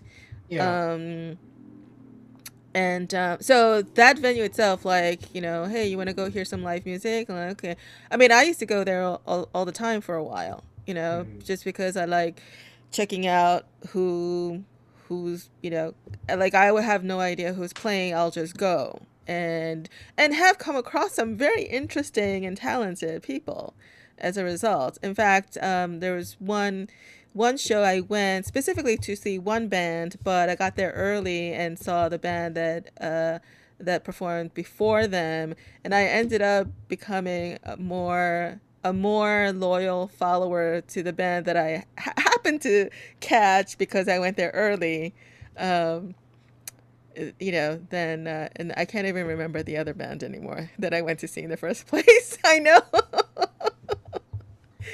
but um but yeah so i think a venue that has you know people just coming and checking things out i think it can work but i don't know how many of those places actually exist anymore Not many.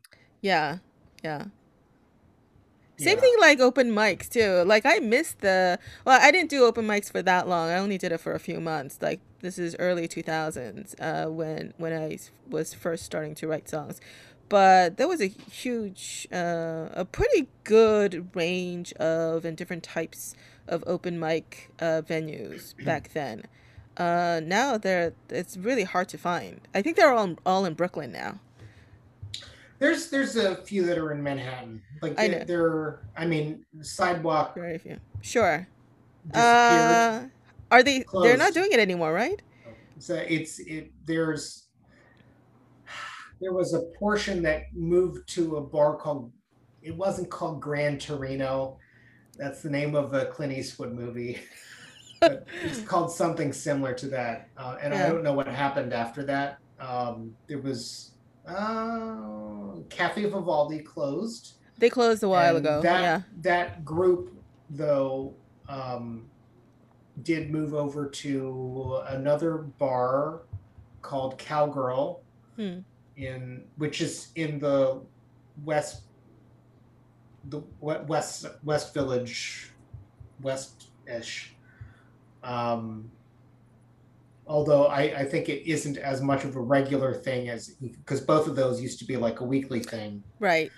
uh, there's the Under St. Mark's Theater, which is more East East Village, and that one I don't know what's happened with that. Although that that one was also there was a little bit uh, slightly different crowd because I think it also incorporated some of the off Broadway crowd. I'm guessing, and Brooklyn. I mean, Yeah. a lot of open mics in general are closing. So Yeah, I don't know. I I just have a very fond memory of open mics back when I did it, and you know, you go to enough of them, you kind of see the same people too.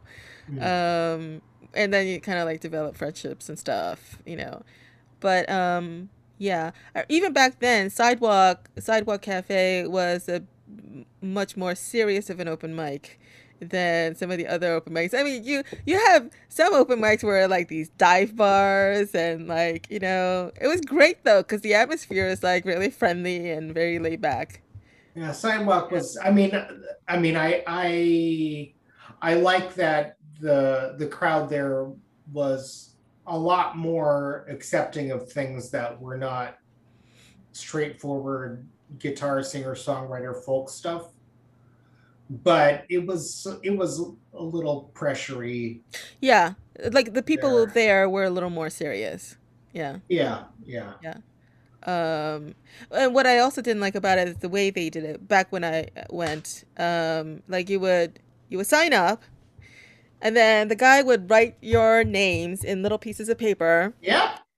And uh, oh no no no actually no he wouldn't do that he would uh, write numbers in little pieces of paper and he would randomly pick out numbers one in each hand and ask you to pick you pick one and then that's the number you went up which is terrible because like i remember one time i got there right at the beginning of when the sign up started which Mhm. was like right after work i didn't go up until like after midnight it was like 12.30 so i had to sit Yeah. there for six hours yeah and it was it was a little brutal yeah and yeah. then, and then you don't get home until like 3 a.m and you have to get back to work at 9 yeah.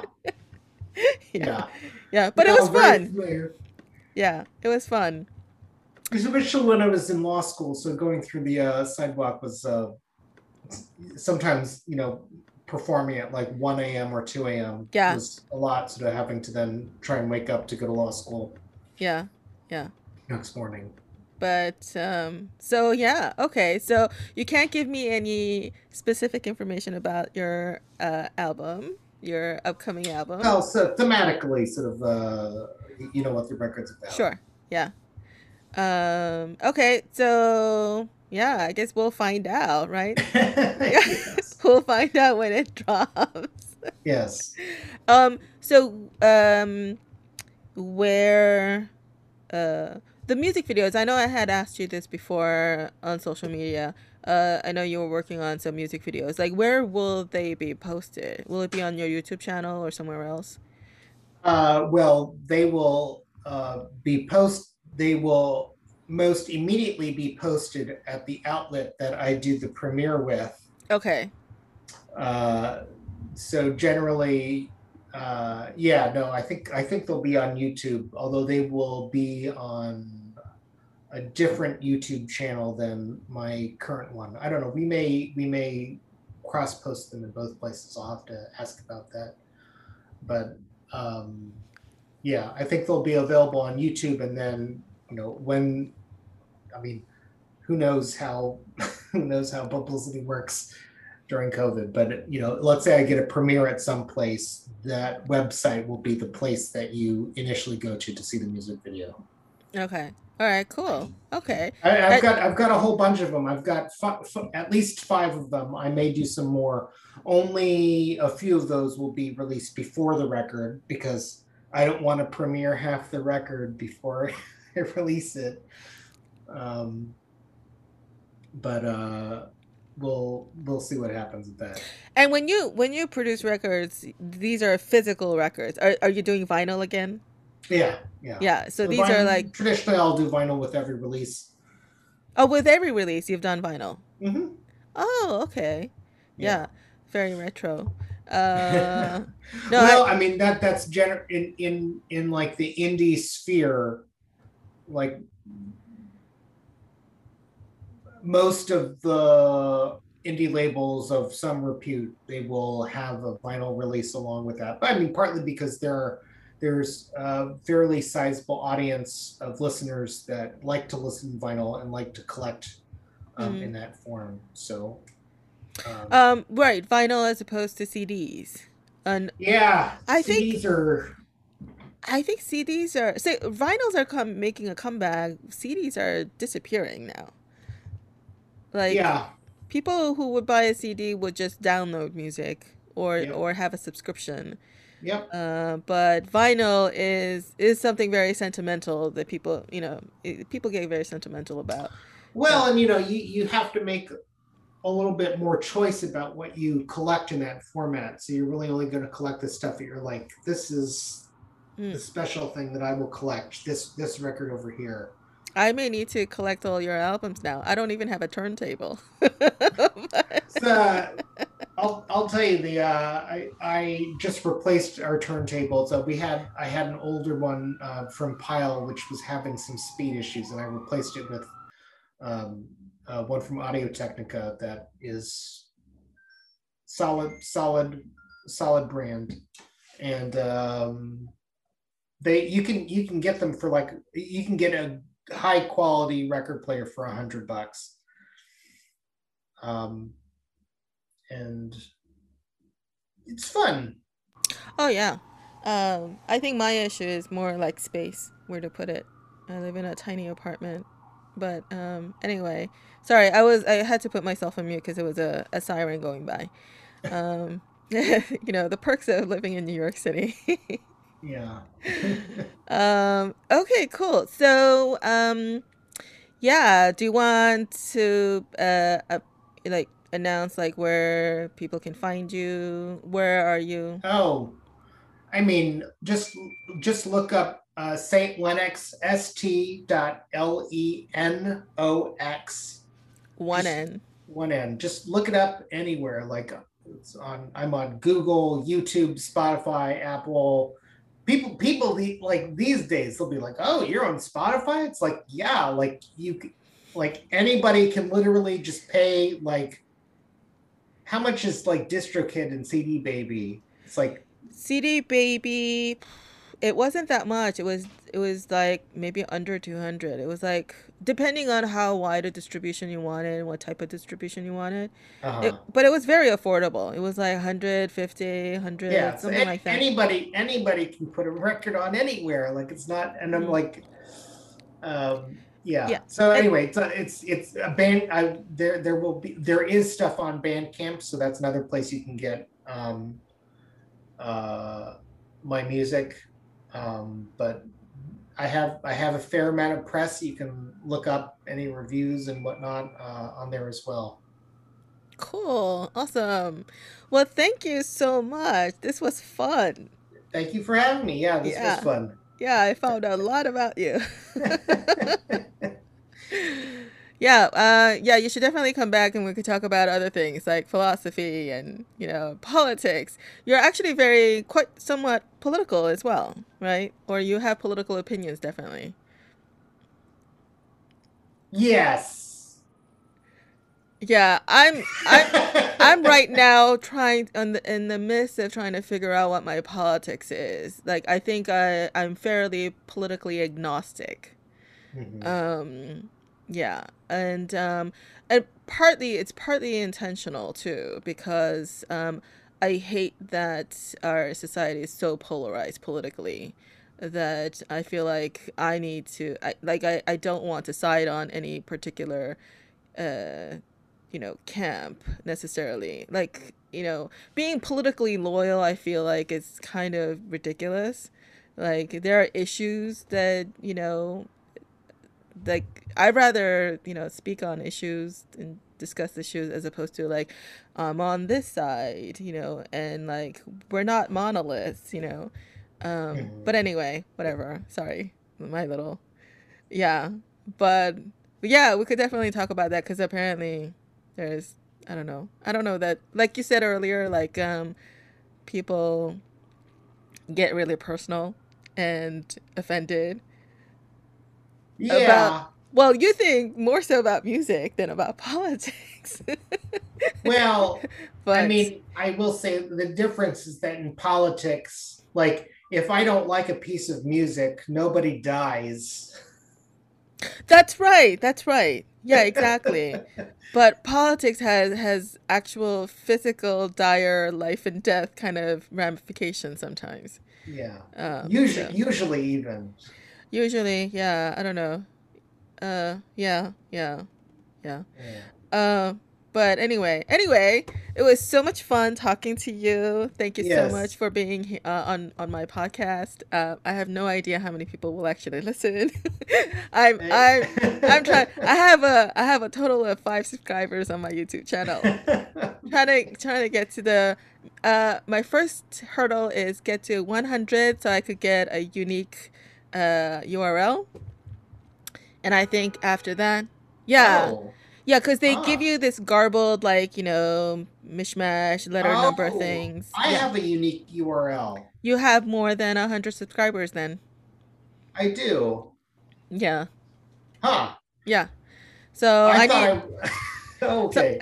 I need 95 95 more subscribers so I could get a unique URL. oh, question. Yeah. Have you made beer cake? Yes, you know what? I totally um I don't know why, but this date uh sort of crept up on me like whole the whole of March kind of crept up on me for some reason like it doesn't doesn't feel like March yet. Mhm. Um and so I have made beer cake and I have uh sent to some of my guests um especially local ones and since you're local it's e- easier to send to you. Uh, so maybe the next time you're on, I'll send you a beer cake and we could eat it on air. okay. but yeah, beer cake is an actual thing, um, and it's a cake that uh, it's the first cake that I learned how to make. Um, Mhm. And there's some, uh, so the story behind it is I always thought that it was my aunt who started making it and taught the rest of us. But as it turns out, after speaking to my uh, my sisters and my cousins, that it was our grandmother who started making it and then taught it to my aunt who and then maybe Oh. maybe my aunt taught it to me i don't know but anyway but it originated with her um, but and the, also i al- always thought that there was a story behind it that my aunt went to a restaurant and she ordered this cake. She liked it so much. She asked for the recipe and turned out to be beer cake and she brought it home the recipe and started making it. I told the story to my family. Nobody remembers this. So so either I made it up or I dreamt it or I don't know or my aunt told me this story in secret and didn't tell anyone else. It would be it would be really difficult for you to dream up a, a recipe for a cake that actually tasted good. Oh no no, not the recipe, dream the story. oh, okay. the story behind the recipe. Okay, because a dream recipe probably will No. end up tasting terrible. no. But Too much, too um, much flour. Yeah. Oh, you know what? That was another thing that we could have talked about maybe next time. Uh, is your cooking? So you're like what? Like um, a culinary chef level cook? Or- No, no, no, no. I'm I'm uh I'm a pretty good home cook. But you do some amazing stuff. You know, I think. Yeah. Anyway, you're very versatile, very talented, and, and on so many different levels. Um, but okay. Anyway, I think this is for the third time. Thank you so much, uh, and thanks everyone for listening. Please tune in. Uh, you could get my uh, get beer cake podcast on Anchor.fm, Spotify. I'm now on Apple and bunch of other outlets. Um, and you could um, follow us on Facebook, Instagram, and Twitter, and YouTube. And please subscribe. I need 95 more subscribers on YouTube so I could get my unique URL. Thanks, everyone. Thank you so much, uh, Andrew, St. Lenox, and tune in next time.